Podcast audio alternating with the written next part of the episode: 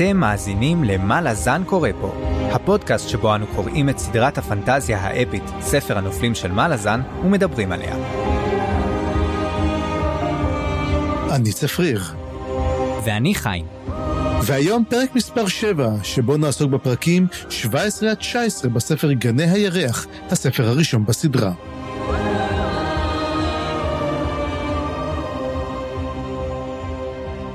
ואני חושב שזאת הזדמנות טובה לדבר על כמה שהפרקים האלה באמת, אולי הפרקים הכי טובים שהיו עד כה. אה, המון המון אקשן. סתם, האמת, אני חושב שהם היו קצר, קצר ולעניין, ואני חושב, אולי דווקא אלה פרקים שאתה פחות התחברת אליהם, כי היה בהם פחות לור, אבל אנחנו נגלה את זה עוד מעט. ספוילר, אתה צודק. אני חושב ש... אני אהבתי את העובדה שהם היו פרקים קצרים יותר, אבל אני חושב שגם כן הם די ממחזרים את אותו דבר שהוא כבר מדבר עליהם שוב ושוב ושוב, ואני חשבתי שזה מין, אתה יודע, מין עצירה קטנה לפני שהוא ממש דוהר קדימה. אנחנו נגיע לזה, אבל מה קרה בפרקים הקודמים? אני לא יודע מה קורה. תקציר הפרקים הקודמים למסיבה המגניבה בגבעות גדרובי החלו להתאסף כל האורחים הלא קרואים, ואיתם נאספו גם קצוות העלילה המפוזרות של הספר. ראשונים הגיעו לורן וטול, שהגיעו לעיר רודן ג'גהוטי מפחיד במטרה להביא לקרב בינו לבין אנומנדר ריק. אחריהם הגיעו אחוות המטבע, שבאו רק להסתכל ולאסוף מידע מודיעיני, אבל בהחלט לא באו בטוב ללורן בעין. וכך, אחרי שהחטיף עליהם קצת, האחווה התפרקה ואת שאר הפרקים היא תעשה בחתיכות. פארן וטוק הצעיר במסע משלהם לנקום בלורן ועל הדרך מותקפים על ידי הרלוק שמעיף את טוק למשעול הטיזנאבי ובתורו מותקף על ידי כלבי צללים. הם עושים ממנו שבבי עץ ובתורם מותקפים על ידי הנומנדר פאקינג רייק שהורג שניים מהם. ואז יש badass off בינו לבין כס הצללים והלה מסכים לקחת את קוטיליון ולסוג מהמלחמה, אבל לא לפני שרייק ופארן מקשקשים קצת על הא ועל דה, ופארן מבין שהוא חופשי מהשפעת אופון בדיוק בזמן להתחיל תחביב חדש, חיטוט בפצעי כלבים, ועורך טיול למשעול שבתוך החרב. הוא פוגש דמות מסתורית ומשחרר את הכלבים בעזרת חצי אופון עצבני למדי. את אחוות הטבעת השבורה פוגשת סורי, נטולת קוטיליון, מבולבלת למדי, והיא יוצאת עם קרוקוס בחזרה לעיר ובוחרת לה שם חדש, אפסלר. אבל כדי לשמר את האופי של השם הקודם, אני מציע לקרוא לזה אופסילר. קראפ ומוריליו מתעוררים ועוזבים מיד אחריהם, ומשאירים את כל שעדיין פצוע מדי מאחור. אבל אל תדאגו ילדים וילדות, פארן מוצא אותו והם נהיים החוקים, באדיז, ומחליטים לצאת יחדיו לעיר גם כן. ומה יקרה בעיר? מי יפגוש במי? האם זה יהיה איחוד מרגש או התנגשות חזיתית? נגלה מיד במה לזן קורה פה. מגניב לאללה. אז אנחנו באמת מתחילים את החלק השישי, שזה עיר האש הכחולה.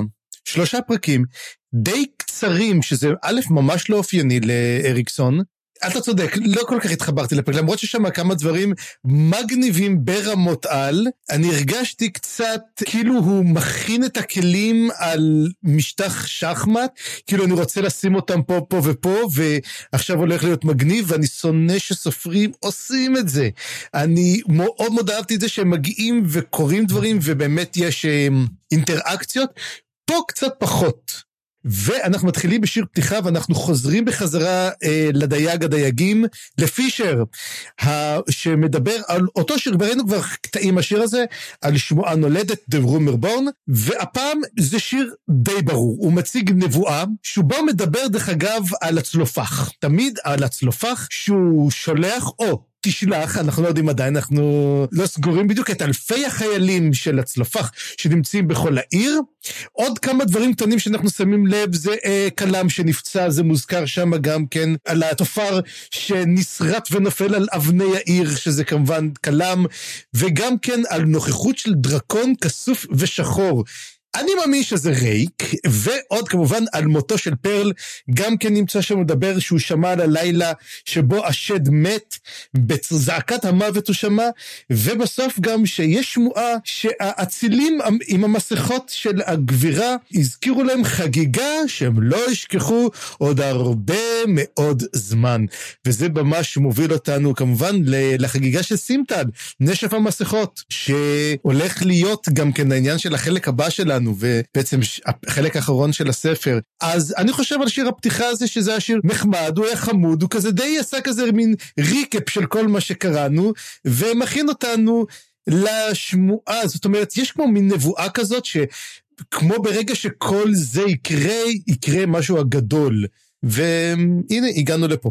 אגב, עוד uh, תיאוריה קטנה, אני חושב שפישר הוא גם ג'גהות. אה, אני חושב לגמרי, אתה יודע מה, שאני סתם אלך איתך ככה, אני חושב שכל השירים שאנחנו שומעים הם של ג'גותים, אני חושב שהם היו כמו מתבודדים כאלו, מין אומנים, כמו שגוטוס כתב, אז גם פישר, ואני חושב שגם גלן העיוור, הם כולם ג'גהותים. זאת התיאוריה שלי, התיאוריית what the fuck של היום. אה, כל המשוררים הם ג'גהותים. גם אחותו של פארן. גם פליסין וגם מי שאנחנו נדבר עליו עכשיו, שזה בעצם הורלוכל. הוא לא ג'גותי, אני לא חושב שהוא ג'גותי, אלא אם... אני טועה פה. אבל, אבל יש משהו ככה קטנצ'יק שאתה רוצה להגיד על שיר הפתיחה שלנו? האמת הוא היה די, כמו שאמרת, די ברור. אתה יודע, אפשר להתווכח פה על האם זה היה קלאם או לא קלאם, האם זאת הייתה, האם זה ריק או לא ריק, אבל כאילו, אתה יודע, זה די ברור. בכללי, כל ה... rumors like tattered flags wind snapped and echoing in the streets below זה ממש מזכיר לי כמובן את טאטרסל וכל מיני כאלה רמיזות קטנות ש... שהוא אוהב לשתול פה מבחינה אתה יודע לירית. אני חושב שאריקסון קצת משורר בעצמו אני אם אינני טועה גם כן יש לו ספר שירים גם כן. וואלה. אז אה, צריך צריך לבדוק את זה כן. אז אה, פרק 17 אנחנו מתחילים כמובן בשיר, והשיר הוא המשך, אנחנו כבר מתחילים כבר להכיר את, את המשוררים שלנו, אז אנחנו חוזרים בעצם להורלוכל מהארמיה השישית, שכותב על שועלית הכסף, על silver fox, מה שנקרא baby טאטרסל. יש לנו baby יודה, אז גם יש לנו baby טאטרסל, למרות שהיא גדלה במצב, בעוד שבייבי יודה 50 שנה ונראה עדיין תינוק, היא בת שלושה ימים ונראית כבר בת עשר. אז פה עכשיו שיר, אני עכשיו באמת רציתי להתייעץ איתך איתו, כי אני חושב על כל כך הרבה דברים, ועדיין אני לא בטוח שהגעתי לסוף העניין. שיר מדבר על, כמובן, אומרים, מעטים רואים את היד האפלה שמרימה בידה את הרסיס. או את השרשראות החבוטות שנועדו להישמע לפני חרחור המוות, איזה שיר. אבל הקשיבו לגלגלים של החילות והקורבנות שנאנקים ונאנחים את שמו של האדון בלב האפל של נצר הירח. פשוט קטן, יפה, מקסים, אני חושב שמדובר על דרג ניפור. זאת הרגשת הגלגלים והקורבנות שנאנקים את השם שלו. אהבתי את הדימוי של השרשרועות, באנגלית זה notched. זאת אומרת שהם חטפו מכות של חרב, זאת אומרת, השרשראות מנסים להשתחרר כל הזמן, ולא מצליחים, הם חוטפות את המכות, ללא הצלחה, אף אחד לא יכול לברוח.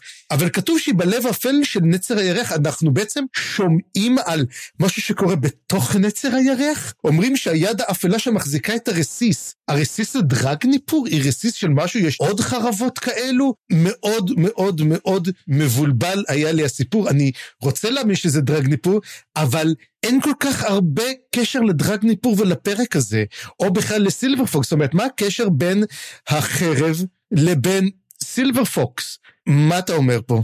I'm confused. כן, אתה יודע, באמת, גם לי זה הכי מסתדר שזה דרג ניפור, וזאת שאלה נפלאה מה באמת זה מלמד על הפרק הקרוב. אני לא יודע להגיד לך בדיוק, אבל uh, קשה להגיד שזה משהו אחר, מצד אחד. מצד שני, אתה יודע, כמו הרבה דברים, אפשר לומר שזה משהו שהוא גם איזה דימוי או סמל, זה מסמל בעצם את ההשפעה של uh, הגדולה של ריק. ובעצם אם ראינו את הפרק הקודם איך אה, רייק העיף את כס הצללים מהסיפור אז כרגע רייק הוא בעצם האנטגוניסט המוביל של האימפריה לפחות אנחנו ככה יודעים בינתיים אז זה בעצם מדבר על ההשפעות שלו אלה שאנחנו רואים אלה שאנחנו פחות רואים מאוד אהבתי את השיר הזה. הוא מאוד אה, מאוד חזק ומדויק וקצר רק דבר קטן שהיה לי מוזר זה קודם כל באמת כמו שאמרת splinter של מה ממה נלקחה החרב הזאת האם היא splinter של משהו גדול יותר? האם יש איזשהו דרקון שהיא שייכת לו? האם היא splinter של משעול? האם כאילו משהו כזה? כן, אוי, זה ממש יפה. אני חושב שאתה עלית פה על משהו. אם אתה זוכר, מדובר, מישהו סיפר על דרגניפור שחושלה באפלה. יכול להיות שבעצם זה רסיס מאפלה שנלקח. לא חשבתי על זה, זה מאוד מאוד אה, מגניב. כן, ואגב, אנחנו נפגוש בהמשך עוד אה, משעול בתוך חפץ, ואולי, ו, ו, ואז אולי נוכל לחשוב על זה גם. ודבר נוסף זה כשכתוב, of minions and victims who moan the Lord's name in the dark heart of moon spawn. אז לדעתי, אפשר לחשוב שפתאום עברנו לדבר על, על נצר הירח, אבל לדעתי, השיר עדיין מדבר על דרגניפור. זאת אומרת, הוא אומר, דרגניפור זה הלב הפועם של נצר הירח שבו נמצאות כל הנשמות האלה. לא נראה לי שהוא מדבר על, אה, על האנשים שנמצאים על נצר הירח, הטיסטי אנדי שנמצאים שם, אלא דווקא על החרב ודווקא על הנשמות שכלואות שם בעצם. אתה יודע משהו? נראה לי שהבנתי למה יש את השיר הזה. אני לא אגיד לך את זה עכשיו, אני אעשה לי פה סימון, אני אגיד לך למה, ואני אלך איתך ואני תשמע, מה שאני אוהב באמת בדברים האלו פה, זה שאתה כל פעם, אתה יודע, אתה עושה פה את הסיור מוחות הזה, פתאום אתה עולה על משהו. ויש משפט שאנחנו נפגוש את ריק הפרק, הוא אומר איזה משפט, המשפט הזה, אני עכשיו סימנתי אותו בבולד ענק, כשאנחנו נגיע אליו, אני אחזור לשיר הזה. אז רק דבר אחד קטנצ'יק, אה אוקיי אני, אני יודע אני יודע למה אתה מתכוון בסדר יפה אבל אבל עכשיו אני רק רוצה להגיד עוד דבר אחד קטנצ'יק אז קודם כל אנחנו רואים שהורלוכל הוא outrider. ואנחנו יודעים עכשיו ש outrider זה בעצם רץ. זה בעצם חייל על סוס שהמטרה שלו היא בעצם, אתה יודע, הוא רץ, מעביר הודעות, משהו זה כמו טוק הצעיר כזה בערך. זה בעצם התפקיד שלו. ועכשיו בוא נלך ככה, אתה זוכר את הסיפור הקודם שסיפר לנו בעצם הורלוכל על קלדן ברוד ועל קלור שמדברים ביניהם. ופה אנחנו מדברים על סילבר פוקס. מה שמראה שאנחנו נראה שילוב ביניהם. זאת אומרת, ייי! זאת אומרת שאנחנו רואים פה באמת משהו מעתיד, מכיוון שהוא מדבר על סילבר פוקס, ויש לי תיאוריה גם זה לקוות מה שאנחנו רואים בפרק האחרון של החלק הזה. אז אנחנו מתחילים בעצם עם רליק נום, ורליק נום אה, לא הצטרף לאחוות המטבע, הוא החליט להישאר ולדאוג לעסקים משל עצמו, והוא הולך כמובן לפונדק הפיניקס. ו... הכל מתרחש בפונדק הפיניקס, אתה חושב שיש בעיר הזאת, זאת עיר גדולה, יש בה רק פונדק אחד, זה רק פונדק הפיניקס, ויש לו קטע ממש מעצבן, וזה המדרגות בכניסה.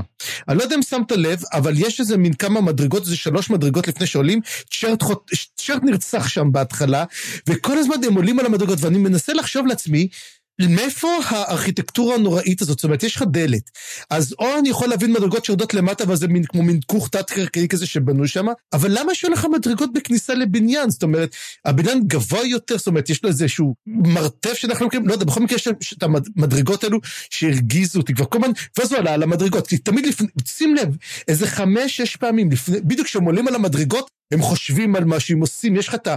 רגע של הנשימה לפני שהם נכנסים לפונדק ומשהו קורה. אז זה, זה, זה התפקיד של המדרגות האלו. אז בכל מקרה, רליק מגיע לפונדק של הפיניקס, ואז מיס אומרת לו, יש מישהו שרוצה לפגוש אותך.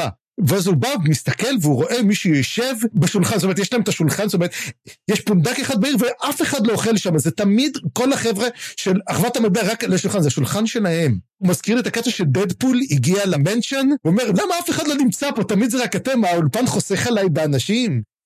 זה כן, כאילו תמיד לא נמצא, תמיד נמצאים שם אותם שחקנים, אבל לא, הפעם אין כולם, כולם יצאו מהעיר, אז רק מגיע רליק והוא רואה מישהו שיושב שם, וכתוב שזה מישהו שנראה כמו חייל ללא מדים. דבר ראשון, הייתי בטוח זה וויסקי ג'ק. זו הייתה המחשבה הראשונה שלי, אמרתי, וואי, זה וויסקי ג'ק, ועכשיו הם צריכים לעשות את הקשר.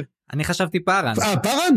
אבל לא היה עם קול, זה לא כל כך יכול להיות איתו. לא יודע, אנחנו לא יודעים את זה עדיין, כאילו הכל קפץ כזה, אתה יודע. נכון. יכול להיות שהייתה פה קפיצה. נכון, אומרים חייל שנראה, זה, זה גם כן, וואי, זה גם יכול להיות, אבל אמרו שהוא גם נראה עם זקן, אמרו שיש לו זקן והוא נראה מבוגר. אז אמרתי, וואלה, זה וויסקי ג'ק, בהתחלה חשבתי, רגע, כלם, וויסקי ג'ק. אבל אז הוא מתחיל לדבר איתו, והוא מבינים שזה סוכן של הצלופח. ואני חושב, ככל הנראה, זה שובר המעגל. זה די נרמז, זה לא כך מדובר, ואז הוא מתחיל לדבר פה, והוא אומר לו, הצלופח מוסר הודעה. עכשיו, שובר המעגל, בכל הפעמים הקודמות שראינו אותו, הוא היה מין המון לבטים, הוא נראה כזה קצת חושש. פה זה היה מישהו עם המון ביטחון עצמי, מוסר את ההודעה, שולט בכל מה שעושה. אני אפילו הייתי אומר, רגע, אולי זה בעצם הצלופח עצמו, אבל לא. אז זה מראה דבר מגניב, קודם כל שאנחנו חושבים שאנחנו מכירים את, אנחנו רואים את הדמות של שובר המעגל מבפנים ואנחנו מבינים, וואו, כמה לבטים יש לו, אבל כשמישהו אחר רואה אותו, שזה רע לקנום, שזה a man not to be trifled with, הוא פתאום נראה מרשים ואפילו קצת מאיים, ויש לו הודעות, ואתה אומר לך, וואו, אז שובר המעגל הוא, הוא דמות נורא נורא מעניינת.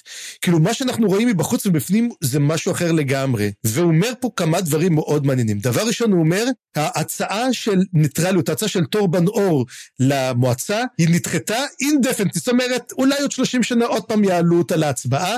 אין, לא יהיה שלום עם מלאזן.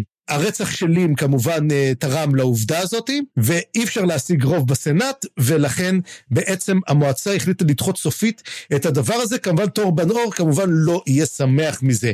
ותור בן אור לכן מחליט לקחת מהלך קדימה, והוא מוציא חוזה על ראשו של מי אם לא על כל הכל נחשב למת, דרך אגב, הוא גם רשום בספרים כמת, ועכשיו הם מחליטים לעשות דבר אחד, הם מחליטים להרוג אותו סופית. למרות שהוא אומר שסימטל החליטה לעשות את זה, לא מובן עכשיו, דרך אגב, למה פתאום היא החליטה. זה די כזה מין... פתאום סימטל אומרת, אוקיי, אמנם אני הראיתי אותו בכל הדברים, אין לו שום עדות, זה כמו בן אדם שהיה צריך לגשת לביטוח לאומי ולהגיד, אני לא מת. אמרו לו, אבל רשום שאתה מת. כן, אבל אני לא מת, תוכיח שאתה לא מת. היה כזה סיפור, וזה קצת מזכיר את הסיפור של קול, אבל עכשיו מחליטים באמת להרוג אותו. וכמובן אומר, קיבלו את זה, נתנו המון המון כסף, טורבן אור נותן המון כסף, ומי הולך להרוג אותו? זה אוסלוט, ראש השבט של רע לקנום, מה שאומר כבר, לא מספיק היו לנו קונפליקטים עד עכשיו, עכשיו אנחנו צריכים עוד קונפליקט. לא, אין מלחמת מתנגשים, לא, אוסלוט גם לוקח עבודה להרוג את כל החבר הכי טוב של רע לקנום, שרוצה לעזור לו בנקמה. ואז רליק אומר, הוא מבין שהמצב ממש לא טוב, הוא חייב ללכת ולתפוס את אוסלוט לפני שכל, סליחה, מגיע. והוא אומר, אני עוזב, והוא פשוט עוזב, וזה בעצם סוף הסצנה שלנו. מה אתה חושב על הבלבול הנוראי שעוד נוסף לנו, כאילו לא היה לנו מספיק. כן, אה, זה ממש סצנה חזקה. אני הייתי בטוח שזה פארן בהתחלה, אבל ברור שזה Circle Breaker, הוא מדבר שם על ה Despot's Barbican, ו... שהוא שומע את טורבן אור אז ברור שזה הוא. מה שכן מאוד אהבתי פה את התגובה של רליק כי רליק שומע שהראש השבט שלו הוא זה שנשלח ואתה יודע אולי הוא היה עושה אה שיט אוי מה אני הולך לעשות עכשיו לא אין אין שום דבר מזה זה כזה אוקיי תודה לך זה כזה כן, אתה יכול לחשוב על זה בשני דרכים. דבר אחד, באמת רליק נום הוא לא כל כך מביע רגשות, חוץ ממה שקורה בנקמה, ודבר שני, הזדמנות לקידום. הרי איך מתקדמים עוד בגילדות האלו? כן, ועוד מעט גם אנחנו נראה את, אה, בוא נגיד, נשות הפונדק מתיישבות ככה ליד רליק, וזה גם חלק מאוד מעניין וזה במיוחד מעניין כשאנחנו נדע בהמשך שגם הן לא חפות מקשר לסיפורים פה. או, כן, מיס ואירילטה, כן. כן, לפחות מיס ואירילטה, אנחנו לא יודעים לגבי השאר. אבל הן כן. לפי מה שהולך פה, לאט לאט מגלים שכל תורג'יסטן עוברת עבור הצלופח. זה... אף אחד כבר לא... כן, אולי, אולי גם וויסקי ג'ק, לך תדע. וויסקי ג'ק, וויסקי ג'ק קונפרמד, זה בטוח. אז בעצם עוד דבר אחד הוא אומר גם כן, שהוא יוצא, הוא אומר, הוא אומר להן, עיניו של האיש פקוחות, זאת ההודעה בעצם האחרונה שהוא מוסר. אני לא הבנתי כל כך למה הוא מדבר. כמובן הוא אומר, דרך אגב, שמוריליו, אם אני לא שורד את זה, תגיד למוריליו, תמשיך את הנקמה, אם אני לא מצליח, ותגידו שעיניו של האיש פקוחות. עכשיו, עיניו של מי פקוחות? אני לא יכול לחתום על זה, אבל אני די בטוח שזה קול... יש עליו חוזה, יש על הראש של uh, קול חוזה. אה, יכול, אני חשבתי שבעצם האיש שלנו, זאת שאלה, מי זה האיש שלנו? אני יודע, חשבתי שזה קראפ. תמיד איכשהו זה קראפ מגיע, אבל פה זה לא כל כך uh, ברור, אבל הן יודעות על מה זה מדובר, אז uh, זאת השאלה. מהקונטקסט, מההקשר זה די ברור שהוא אומר לו שהולכים להרוג את קול, רוצים להרוג את קול. למרות שאנחנו רואים אחר כך שזה לא ברור, ואנחנו מגלים את זה, בדיע... ומגלים את זה בדיעבד בדרכים אחרות, זאת אומרת, לא מוסרים לו את ההודעה הזאת. טוב, אז השאלה, מישהו יודע משהו, שאלה מה? מעניין, אולי אנחנו נקבל תשובה לזה יותר מאוחר על מה מדובר. עכשיו אנחנו עושים switch ועוברים לדמות הכי אהובה עליי בספר, זה אנומנדר fucking רייק. ואנומנדר יושב עם ברוק, לא שותים תה הפעם, והם מדברים. והם מדברים בעצם על כל המאורעות הגדולים שמתרחשים ברגע זה בגבעות גדרובי, ורייק, אה, קשה לי להגיד את האופן שלו, אבל ריק נונשלנט זה אולי הדבר, הוא אומר לו, ברוק אומר לו, הולכים לפתוח את הכוך, אתה לא נמאס כבר פתח את הכוך, אז אומר ריק, אוקיי, נו, בסדר. אז אתה לא מבין? וריק אפילו מתחיל לצחוק, הוא אומר לו, שמע, בסדר, יופי, נו, נחמד. ואז הוא אומר לו, תשמע, גם הצללים ואופון מתערבו וזה, הרי הוא יודע את זה ריק, אז הוא אומר, אתה יודע, לא ידעתי, לא שמתי לב לזה. זה היה לי כל כך מוזר, כאילו, הם מדברים על זה, וריק כזה, ריק נותן פה, דרך אגב, הוא עושה טוויסט פור דה ווסט בפרק הזה. הוא ככה מתחיל לדבר כזה, אומר, נו, נכון, בסדר. אז הוא אומר לו, תשמע, מה קוראים לסין? הוא אומר, אה, תשמע, לסין, זה מעניין. הוא אומר, אני רוצה לנצח את לסין. אם הייתי רוצה למנוע מלסין להשיג את העיר הזאת, מה הייתי עושה?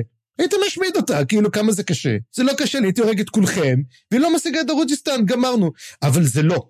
הוא אומר, אני רוצה ניצחון אמיתי, ומה זה אומר? התנאים שלי. לסין לא משיגה דרוג'יסטן, ואתם עדיין חיים. זה, הוא אומר, זה ניצחון. וברוק, אני חושב, חוטף חרדה מהדבר הזה לחלוטין.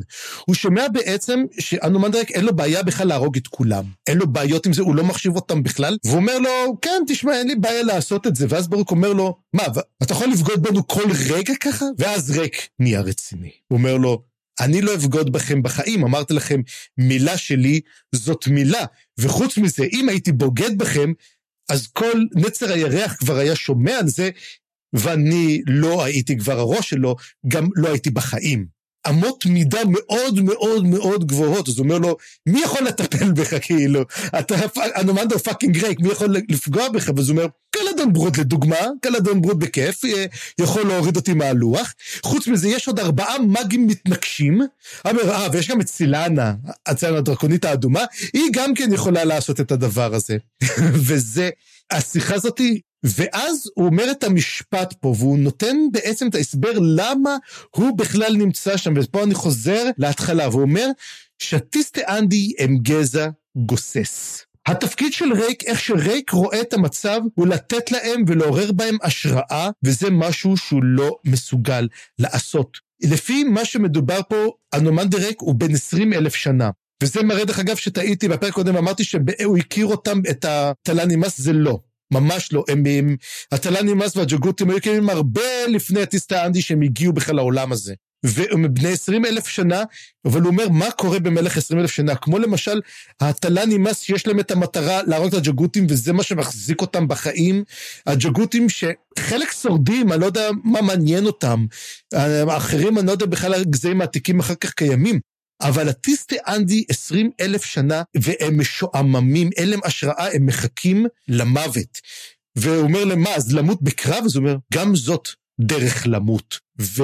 זה פשוט אה, כמו צבא של זומבים גם כן, כמו הטלן נמאס, שיש להם את המנהיג שמנסה לעורר אותה, אומר, תקומו, תחיו, תהיו מה שהייתם פעם, אבל הם לא רוצים. הם מרחפים על מצודה מעופפת באוויר, מנס, ורייק מנסה למצוא קרבות כדי להעיר אותם. זאת הסיבה שהוא נמצא. ולכן הוא אומר, וואלה, הקרב נגד העריץ הג'גוט הזה, אתה יודע משהו? אולי זה יעורר אותם. אולי זה יגניב אותם, אולי הם ירצו כן לעשות את זה. ופה אני חוזר לשיר בהתחלה, שאומר החיילים שלו והקורבנות שלו זועקים את שמו. גם אלו שבדרגניפור שגוררים לנצח את העגלה, הם אותו דבר כמו חייליו, שנמצאים בלב נצר הירח, וגוררים, מה הם גוררים? את חייהם.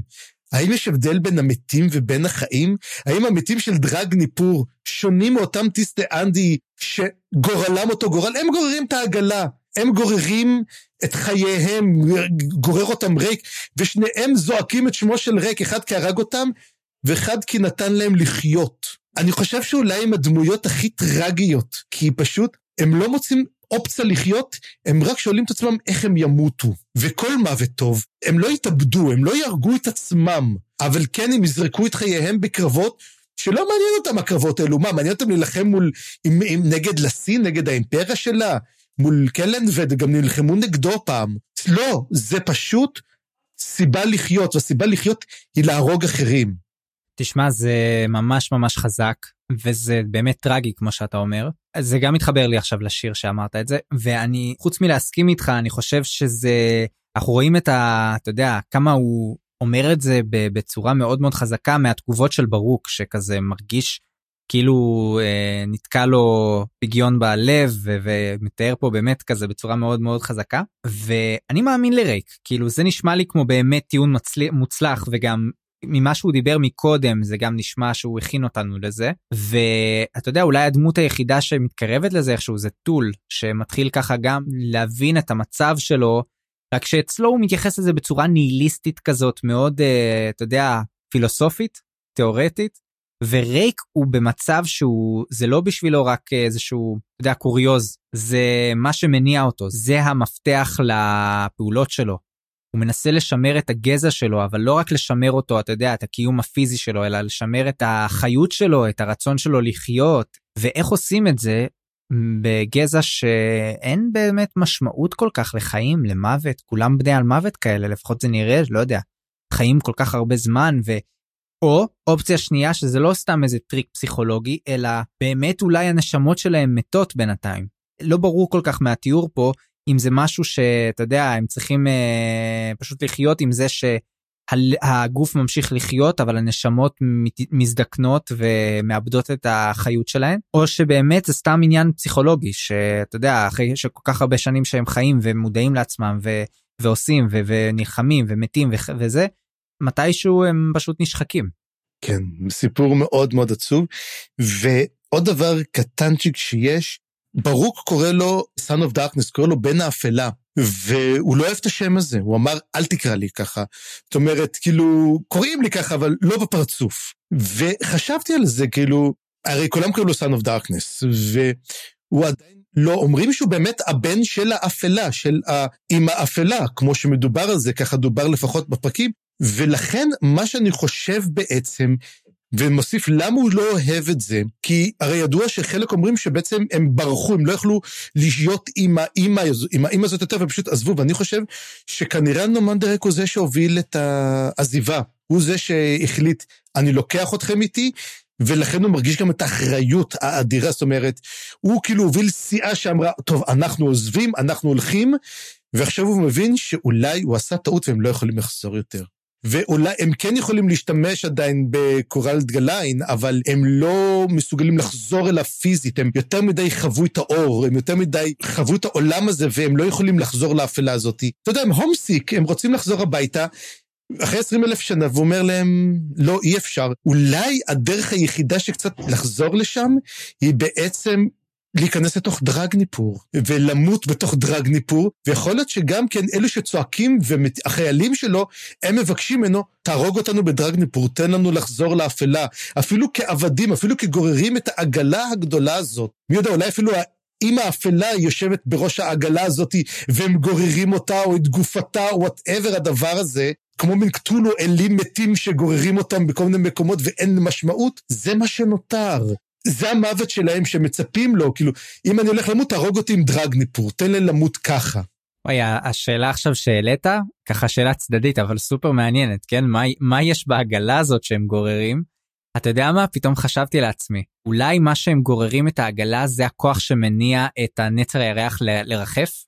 לעוף באוויר? יכול להיות, יכול להיות, ש, יכול להיות שדרג ניפור חושלם מתוך נצר הירח, גם כן, יכול להיות שיש להם איזשהו מין כוח כזה, הם גוררים את העגלה וזה בעצם פרפצ'ואל מוביל, כאילו, אתה יודע, פרפצ'ואל מוביל, התנועה האינסופית, שיכול להקיב, מגניב, מגניב לאללה בעצם. ואז זה מתחבר לשיר, שבשיר מדובר על ליבו של נצר הירח, ואולי באמת דרג ניפור היא ליבו של נצר הירח. אה, ועוד משהו, אתה יודע, ספלינטר ונצר זה לא כל כך רחוק אחד מהשני. כאילו ספלינטר וספון. כן, למרות שיש משהו בסוף הפרק הזה שנקרא לא ה-17 אלא ה-19, אנחנו חוזרים קצת לדבר על ירחים. היה לנו סיפור על ירח, ויש שאלה מאוד מעניינת, אנחנו צריכים לדבר על זה גם כן, על, על מונספון ועל זה. אולי זה ישנה את כל מה שאנחנו מכירים. ועל סילבר פוקס, עכשיו אני חושב על זה. הרי סילבר פוקס נולדה מהירח. נכון. גם היא נולדה מהירח בעצם. נכון. Hmm. The plot thickens. The plot thickens, וכמו שאומרים, סילבר פוקס versus אנומנדה רקונפרמד. אני כבר, אה, זה הירח הלבן מול הירח אפל. אתה כבר הדפסת טישרטים? אני אעשה את זה עכשיו, כן, אני אוקיי. אעשה את זה עכשיו. נדפיס את זה עכשיו, תוכלו לקנות את זה בחנות הווירטואלית שלנו. מה לזמן קורה פה? טישרט. סילבר פוקס versus קונפרמד. עכשיו, אנחנו ממשיכים בעצם את השיחה. אומרים, טוב, אוקיי, בוא נלך לראות מה קורה עם ממות. ממות החליט ללכת לעשות איזשהו אה, מחקר לגבי העריץ הג'גותי. אז הוא הלך, הם הולכים, הם הולכים, יורדים למטה למרתף של ברוק, וממות שוכב על מיטה ובקומה. מה קרה? מתברר שהוא החליט אה, לבקר בקבר של הג'גות, וקפא בו המטוס פלק. אז צוחק עליו כאילו הנמד אומר, תגיד לי, מה הוא בסדר? מה הוא פסיכי? כאילו, מה, מה הוא עשה פה? ופה אנחנו קצת מגלים עוד כמה דברים קצת על ממות. אנחנו גילינו שהוא באמת כהן, הוא לא רק אלכימאי, הוא גם כהן והוא גם מאג. שזה משהו מאוד מעניין. קודם כל גילינו שהוא משתמש במשעול האדמה, שזה דריס, דריס, כמו ששמענו כבר על זה. קלדן ברוד גם כן משתמש בדריס, זה המשעול שהקיף את האוהל שלו. והוא גם כהן של דרק. זוכר שדיברנו על דרק הזה, וזה הצחיק אותך? כן, דרק מתברר זאת תולעת הסתיו, זאת אלה. הוא מתייחס אליה כאל שי אחר כך, אז יוצא נחמד עם תרגום, תולעת הסתיו, שזה מאוד מאוד מזכיר את כל הסיפור של פנדר, פנדרי, הזאבת החורף, והגט, גט, גטמר, לא זוכר בדיוק את השם הזה של האביב, כאילו לכל... גדרון, גדרון. גדרון, נכון, גדרון, שאנחנו לא יודעים עדיין איזו חיה. שיש לה אלף ציצים. אלף ציצים, כן, אז זה לא הזכיר לנו עדיין איזו חיה זאת, זאת אומרת, זה חיה אמצעי עם אלף ציצי. אז זה אנחנו כן גילינו. התנים, אולי זאת הפרה הענקית של, של האביב, אז זאת אופציה אחת. ואז אנחנו גילינו שלכל עונה יש לה את החיה ואת האל. עם, עם פנדרי אנחנו מגלים, אני חושב שקצת אומרים, אני לא בטוח שאומרים את זה, אני לא זוכר, אבל דרק אנחנו יודעים שלסתיו זו תולעת. אני, אצלי זה היה יותר כמו, התולעים של דיון היה, לא כל כך איזה מין תולעת, מה רוצה התולעת? זה מין משהו ענק. אז זה גם הזכיר לי את. הם שם דומה, כאילו דרק ודריס. זה קצת מין... הזכיר לי משהו דומה, כי יכול להיות שכהן של אלים מסוימים מקבלים גישה למשעולים מסוימים? אה, כן, כי כמו שקוויקבן, יש לו גישה למשעול הצללים, למשעול הכאוס. אבל הם שונאים אותו, זה, זה כל כך מצחיק. הוא כהן של, הוא כהן של הצל, אבל, אבל הוא, הוא שונא, אבל הוא ברש מהצל, יש לו עדיין קישור לזה, הם עדיין מזהים אותו, וקוטיליון ואמנס רוצים לרצוח אותו. אז עכשיו השאלה גם כן, האם מאג נעלה זה מין מאג שהוא לא קשור לאל, או שהוא כהן גדול של האל? האם תתסל הייתה כהנת גדולה של איזה אל או אלה?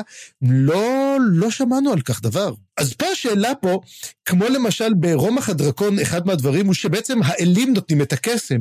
אם אתה רוצה את אחד מילי הקסם, אתה יודע, סולינרי, לוניטרי ונויטרי, אתה מקבל מהם את הקסמים.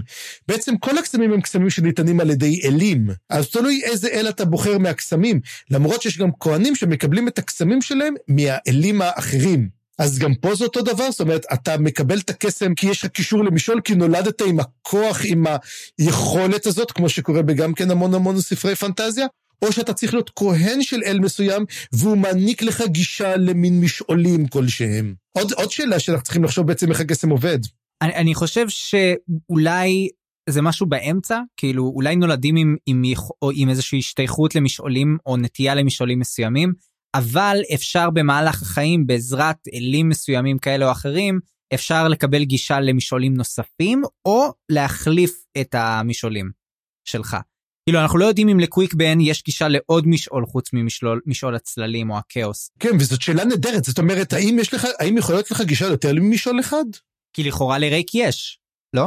רייק הולך לקורלד גליין, אתה לא צריך כלום, מה אתה הולך למשעולים של בני אדם? יש את קורלד גליין, אני לא צריך מעבר לזה כלום. השאלה עצמה, אם הוא דרקון, אנחנו יודעים כבר שמה משעול הדרקונים, זה הסטארוולד דמליין. אז עכשיו השאלה, אם יש, יש לה קורלד גליין וסטארוולד דמליין, זה בכלל, זה מעניין, זה מעניין מאוד, כי אנחנו עדיין לא סגורים. ופה אז עולה שאלה יותר מעניינת, מאיפה מגיע משעול הקיסרי? כאילו שכחנו אותו, ראינו אותו בחלק הראשון, יש משעול קיסרי של לאסין. לאסין יכולה לעבור היא נותנת את זה ללורן, היא נותנת את זה, לא, טופר, לא, הם נוסעים במשעולים הקיסריים האלו. מאיזה משעול זה מקורי? זה היה משעול קיים? זה משעול קדום? יש בו יצורים, זה משעול נשכח כלשהו? אגב, יש לי תיאוריה לגבי זה בעקבות משהו שיהיה באחד הפרקים, אז אנחנו נסתכל על זה אחר כך קצת. כן, אנחנו ממש גולשים לדבר על זה, אני כבר רואה מה הולך לקרות אחרי הפרק, שכמו שהייתה בקבוצת פייסבוק בקשה לעשות פוסט לגבי העמים והגזעים השונים, שצפריר כתב פוסט ממש ממש טוב, אז אה, אם לא ראיתם אותו, כדאי להסתכל בקבוצת פייסבוק שלנו, אבל גם אני מניח שאחרי זה יהיה דרישה למשהו דומה לגבי המשעולים, אני כבר רואה את זה בא, אז uh, נתכונן לזה נפשית, כי באמת תכלס אנחנו עדיין, כמה שאנחנו יודעים, אנחנו לא יודעים כמעט כלום. אני חושב שאנחנו יודעים כרגע על שלושה ארבעה משעולים, יש את פיר, יש את דנול שזה משעול הריפוי, יש את דריס שזה האדמה, יש משעול הקיסרי שלא ראינו אותו עושה בכלל קסם או למה הוא שייך, ויש את התלן והמוטוספלה כאלו משעולים קדמונים, אבל כמשעולי בני אדם אנחנו... מה עם משעול הצללים? נכון, משעול הצללים, בוודאי, בוודאי.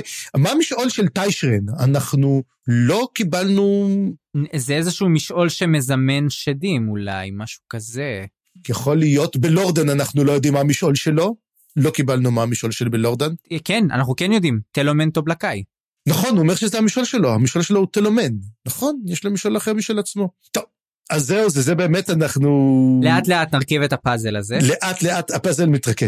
רק נקודה אחת שש, שלא התייחסנו אליה, בקטע של uh, רייק וברוק, הוא גם מסביר לברוק שהמשימה של ברוק ושל הקבל תהיה ל, ל, בעצם לתפוס את האלונקה כשרייק יהיה חלש מדי עקב המלחמה עם הג'גהות, וזה גרם לי לחשוב כמה בעצם רייק משחק את המשחק שח עם לסין בצורה כל כך מוצלחת, כי היא מתכננת קדימה והוא מתכנן קדימה, הוא כבר ידע על הרודן ג'גהותי, זה לא מלחיץ אותו כי הוא יודע שהוא הולך להילחם בו, הוא גם חושב שהוא הולך לנצח אותו. הוא לא ידע עליו, לא תזכור, הוא לא ידע על הרודן, הוא במיוחד שלח את קרון, מה יש בגבעות האלו, הוא שלח אותה במיוחד לפני זה, והוא אמר לה, אנחנו יודעים שיש תלנימאס שם, אנחנו יודעים שיש עוד משהו, אבל אנחנו לא יודעים מה יש, מה יש? יש שם ג'גותי. אה, ואז הוא קולט ישר, כי הוא... רק בגלל קרון, דרך אגב, שאמרה שמתסבט, הם הבינו שמשהו קורה שם. זאת אומרת, לא הצליחו להסתיר את זה ממנו הרבה זמן. אז אני אגיד שני דברים. קודם כל, לא, אנחנו לא יודעים בוודאות שהוא לא ידע שמשהו כזה הולך לקרות. אה, יכול להיות שהוא חשב, הוא חשד במשהו, ואז הוא שלח אותה לברר, לוודא. אני אומר את זה כי לכאורה, הסיבה שהוא היה צריך את, ה, את הקבל של, ה, של ברוק, זה בדיוק זה. כאילו הוא היה צריך איזשהו, אתה יודע, contingency, איזשהו תוכנית ב', למקרה שהוא לא יוכל להיות uh, חזק מספיק להגן על העיר בעצמו, והוא לא רוצה שהעיר תיפול לידיה של הסין. וזה גם מה שהוא עשה בפייל, רק שזה בפייל לא כל כך הצליח, בפייל הם די ברחו עוד לפני שזה קרה, ולכן אה, הבינו שיש לעשות את זה. ורק דבר באמת אחרון שנסיים את הצצנה הזאת, מבינים שבעצם ממות, דרך אגב, אה, הפך להיות ממוטה, וקפא בשלג בקרח יחד עם העריץ הג'גותי, ואז הוא אומר לו, מה יקרה, איך, איך הוא ישתחרר משם? הוא הלך עם הנשמה שלו בתוך משעול האדמה וקפא שם, אז הוא אומר, מה יקרה עכשיו אם הוא, איך הוא ישתחרר? הוא אומר, רק כשהג'גות ישתחרר, גם לממות יש אפשרות להשתחרר. אבל רוב הסיכויים שהוא ישעבד את ממות, זאת אומרת, אז הוא אומר לו, ומה אז? הוא אומר, אם הוא ישתעבד אותו, אז הוא אומר, יכול להיות שגם הוא ישתעבד גם אלים, אלה אחרת. ודרק, ו- ואז מבינים בעצם את הכוח. זאת אומרת, זה כמו יצור שהולך בדרך, וכל מה שהוא שואב הוא לוקח, וכמה פתאום מסוכן קרוקוס שנמצא שם, כי אם קרוקוס נתפס על ידי הג'גרות הזה, גם פה נופל בשליטה. וכל אחד בעצם שיש לו קישור לאל או כהן של אל, הוא יכול גם להשתלט על האל. זה פשוט תגובת שרשרת אדירה של עריץ ג'גרותי וכמה, בגלל זה הם מבינים כמה הדבר הזה מסוכן. זה, תשמע, כמו נגיד, זה כמו וירוס, אוקיי? הוא מדביק אותו, הוא מדביק את האל, הם מדביקים את כולם, וכולם משועבדים לג'גרות הזה שיכול לעשות כל מה שהוא רוצה. לא, תשמע, וירוס זו כזאת דוגמה, אני פשוט, אני לא מצליח אפילו לדמיין דבר כזה, זה נשמע לי כל כך מופרך, אני... עזוב, זה, זה כבר... אה... בוא נמצא דוגמה יותר קשורה לחיים, בסדר? אוקיי, אוקיי, כן, כי זה באמת לא יכול לקרות. אז בסופו של דבר, אחרי שברוק עושה את זה, זה אומר שדסמברי יגן עלינו. אם אתם זוכרים את דסמברי, אותו אל הסבל, אומר, זה כמו להגיד אוי ויי, או גוואלט, זה להגיד אה, דסמברי פנד. השם ישמור. השם ישמור. אוקיי, אנחנו חוזרים לשובר המעגל. ושובר המעגל מרגיש קודם כל שאנשים של טורבן אור צרים עליו יותר ויותר. טורבן אור הבין הרי שמישהו הפיל את ההצעה, כמובן בצורה לא נכונה, חשב את ההצעה ולכן מישהו הרג את לים, למרות שזה סתם היה רליק נום שעשה את זה, אבל הוא מסיק שיש סיכוי שזה אותו חייל שכל הזמן יושב על הברביקן הזה, ולכן הוא אומר, אוקיי, אנשים של תור בנור כל רגע מגלים מי אני והולכים לחסל אותי. ורואים כמה הוא מאוד מאוד חושש בדבר הזה, ואז בעצם יש איזושהי צנה מאוד מאוד מגניבה, מאוד מאוד קולנועית, שהייתי עושה אותה, דרך אגב, בוואן שוט. שהוא הולך את, הד... את הדרך שלו, הוא רואה את האישה הזקנה, האישה הזקנה איזו, זו אישה זקנה בכניסה לבית של ממות. היא זאתי שמעשנת ואז הוא עובר ויש את הילדים שם, עוד אותו אחת שמעשנת כל הזמן. אז הוא מסתכל, עושה לה כזה סימן, היא עושה לו סימן, הוא עובר ליד פונדקה פיניקס, הוא רואה את מיס ואירילטה, ואז עושה סימן, ואז אומר, הוא מחכה לעוד איש קשר אחרון. אנחנו נראה דרך אגב במי מדובר עוד מעט. ואז מיס ואירילטה מבינות את הסימן. אומרות, יוצאות לדרך. מיס עושה את כל הדרך בחזרה. את אותו נתיב שעשה שובר המעגל, היא חוזרת בחזרה, הולכת לאישה זקנה, האישה הזקנה עושה לה את הסימן, היא עוברת, עושה סיבוב, נכנסת לאיזה רחוב, מישהו פותח לה את הדלת, היא נכנסת ועולה במדרגות. זאת אומרת, מין קטע כזה של, אהבתי אותו מאוד, מכיוון שזה מראה שכל אחד הוא בעצם חלק קטן בתוך תוכנית שהוא לא מבין אותה אפילו. הצלופח. הצלופחית, שרק הם יודעים את זה, הם עושים כזה הנהון, כן, היא עושה את ההנהון, מישהו פותח את הדלת, אפילו כתוב שמיס נכנסת, ולא מעניין אותה מי זה הבן אדם הזה, כי אין חשיבות, כולם עובדים עבור הצלופח. ואז בעצם הוא פותח את הדלת, והוא סיים את התפקיד שלו. ואז היא עולה למעלה, והיא בעצם אה, מתחילים להגן על קרוקוס. המטרה בעצם להגן על קרוקוס, מדובר שהם זיהו כנראה שקרוקוס הגיע כבר, כי תמיד הזקנה הזאת יושבת בכניסה לבית של ממות, ומחפשת פשוט את זה, ומבינים פה שצריך לשמור עליו. מיס מגיע לשמור בעצם על uh, קרוקוס. ובאמת זה קורה, אפסלר וקרוקוס מגיעים לבית של ממות, לא מוציאים אותו שמה, כי הרי קרוקוס הביא את אפסלר בשביל שממות, לעזור לה למצוא מי היא, מה קרה, מה עשו לה. ברגע שהיא מגיעה, מגיעה מיס ואומרת לו, תשמע, אתה בצרות צרורות, רצחת שומר בבית דארלה, ולא רק שיודעים את זה, אלא יודעים את השם שלך, יודעים איך אתה נראה, והוציאו עליך כבר חוזה בעיר, הולכים לתפוס אותך. ומה הדבר הראשון שהוא, שהוא מתרגז? שצ'ליס בגדה בו, היא, היא ידעה את השם כה אמר, היא יודעת איך הוא נראה, היא לא מאוהבת בו, היא בסך הכל שיחקה בו. ומזה הוא מתעצבן, כאילו, הוא היה בטוח, אני בא, יום אחד אני אבוא, ואני אחזר אחריך כמו שצריך, ואין לו את המחשבות, היא ראתה את זה, ראו שהוא מרוצח. אז קוראים לו קרוקוס, הוא בא, הוא ניסה לרצוח, ו... וזה, אבל מקווה שהוא לא רצח. מי שרצח את הסורי, או קוטיליון, ועכשיו אה, אבסלר בעצם רצחה, אבל הוא לא זוקף את זה לרעתה, שזה גם כן מעניין. כן, סצנה משעשעת חצי, אבל אתה יודע, זה גורם לי לחשוב שאולי לא בטוח שצ'אליס אה, בגדה בו, אני חושב יכול להיות שהעיר אמר להם לספר לו שהוא בצרות כדי שהוא ילך בצורה כנועה ל, למסתור שלו, למחבוא שהם הכינו לו. ממש עזר, נגיד את זה ככה, כן. כן, כאילו, אתה יודע, אבל צריך, אתה צריך איזשהו leverage אה, עם, עם קרוקוס שעושה מה בא לו. אה, ויכול להיות שזה היה סוג של סיפור שהם סיפרו לו, כן, תיזהר, אה, מחפשים אותך. אני חושב שזה אמיתי, אבל בסדר. אבל כן, אגב, אם אתה זוכר את אלאדין, כל מה שאמרנו, אנחנו הולכים עם אלאדין, אז עכשיו אפסלר היא ג'סמין, נכון? אה, לא, כי, כי בעצם צ'אליס היא ג'זמין, יותר קלאסית. אבל, אבל תחשוב, הוא עושה, לה, הוא עושה לה בפרק 19 ה-whole new world, אנחנו נראה את זה. יש קטע של ה-whole new world, let me show you דרוג'יסטן, shining shining splendid. הוא מביא אותה, אחר כך נראה גם כן. אבל כאילו, לאיפה אתה, לאיפה אתה לוקח את כל הבחורות שלך? לא, לוקח אותם למקומות לא נעימים. טוב, תראה, הבילוי המועדף של קרוקוס זה לרוץ על גגות וכמעט למות ממתנגשים, זה נראה לי הבילוי האהוב עליו, ממה שראינו עד כה. כן. אז... כן, אבל, אבל מה שהולך פה פתאום, כל הקטע שמתחיל עם קרוקוס, הופך להיות בדיחה, סליחה שאני אומר את זה, אבל זה הופך להיות מין סרט מצויר של תום וג'רי. תחשוב על זה בעצם, מהרגע הזה שאפסלר וקרוקוס, יש להם מין בנטר כזה, די מתבדחים על זה, ודי צוחקים, כאילו היא אומרת לו, לא, זה לא הולך, ומה עם מובי, אכלת אותו? כן, נתת לו ענבים? כן, כאילו, הם נורא מצחיקים, הם די כזה, יש להם banter נורא נורא נחמד כזה, מה שמראה שיש להם אחלה כימיה, ופתאום אני, אני אגיד את הנקודה הבאה, והסיפור איתה הופך להיות מין תום וג'רי כזה, מין סרט מצויר, ועל מה אני מדבר? אני מדבר על סרט. סרט היא הסגנית של רייק, מדובר לפני זה עכשיו. אנחנו מבינים שזה אם רייק זה אנו מאדר פאקינג ריי, אז סרט חייבת לקבל גם כן איזה שם כלשהו. היא מתנקשת, לא טועה, כמו שאומר, מתנקשת מאג, יכול להיות שאחד מארבעת האנשים שיכול להרוג את אנומנדר רייק, והיא באה להרוג את קרוקוס. ואז היא רואה את האישה הזקנה, היא אומרת, אוקיי, נהרוג את האישה הזקנה, אני אתחפש אליה, הם יצאו מהבית, ואני מחסלת אותה. באמת לה, אין בעיה, אני אחסל, אנחנו, ופה זה נגמר בעצם, אנחנו לא נראה אותה יותר בפרק, נראה אותה בפרקים הבאים, אבל מרגע שאתה מתעסק עם אופון, אתה הופך להיות סרט מצויר כמו רוג'ר רביט. זאת אומרת, זה כאילו ההתעללות שהיא עוברת היא נוראית. זה כמו, אנומנדר רייק מחליק על בננה, אין לי מה להגיד, ככה זאת ההרגשה שלי.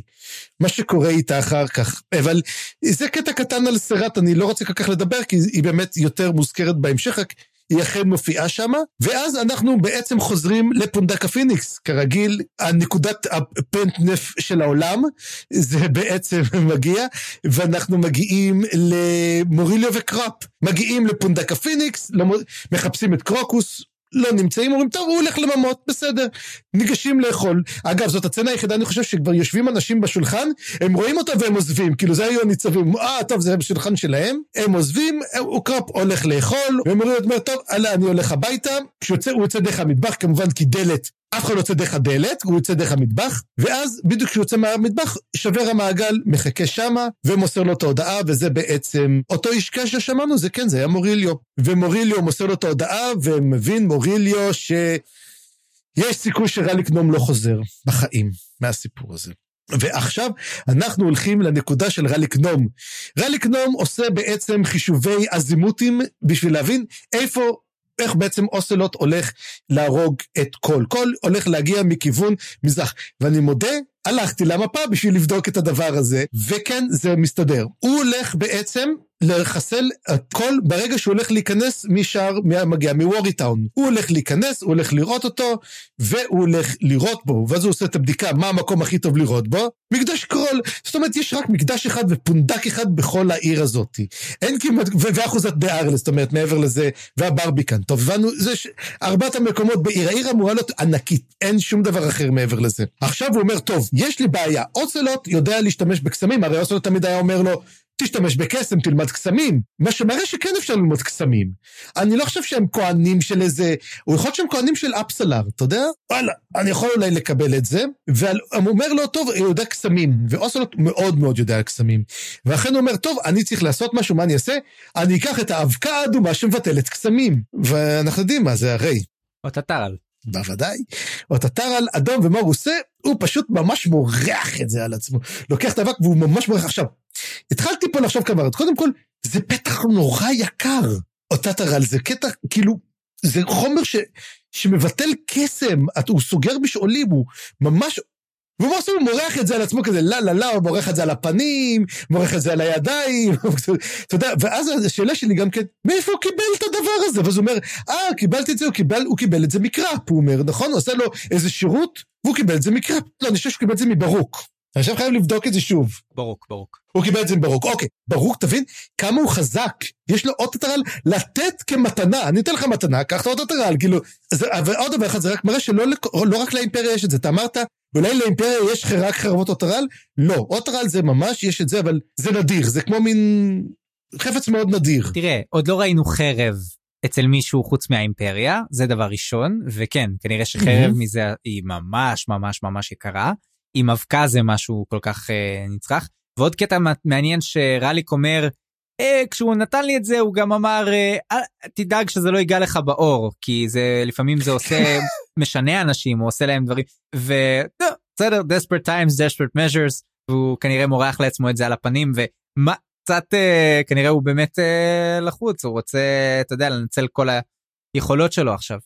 לא הוא מבין שיש קסם אבל הוא קצת מזלזל בזה הוא פשוט אומר הוא כזה אומר, טוב, זה יכול לשנות אותך, ואז הוא מורח, עושה כזה פס? לא, לא רואה כלום, אוקיי, סתם ברוק האלכימאי המפוזר הזה, אבל בית הסבדן סורים. ואז הוא מתחיל לחשוב עוד פעם את אותן מחשבות. זוכר שדיברנו על לאבד את האנושיות, והוא אומר, יכול להיות שאני אמות וזה, אבל אם אני אמות, כאילו, לא תהיה נקמה, ומה יקרה לי? זה כבר, קצת אני התחלתי להרגיש שהוא קצת מתחיל למחזר את עצמו, כאילו, הבנו את זה, אבל הוא כאילו מין drive at home, הוא כזה אומר, אה, אני יכול למות באמת וזה, ואז הוא אומר, לא, אני חייב לסיים את הנקמה. ואז עלה לי שאלה קטנה כזאת, הקרב הגדול של אוסלוט מול רליק נום, ואז אמרתי, כמה דם הולך לקבל קרול, כאילו, הוא ככה אומר כזה, תביאו, תביאו, כאילו, הוא רק הולך להתחזק מכל הסיפור הזה.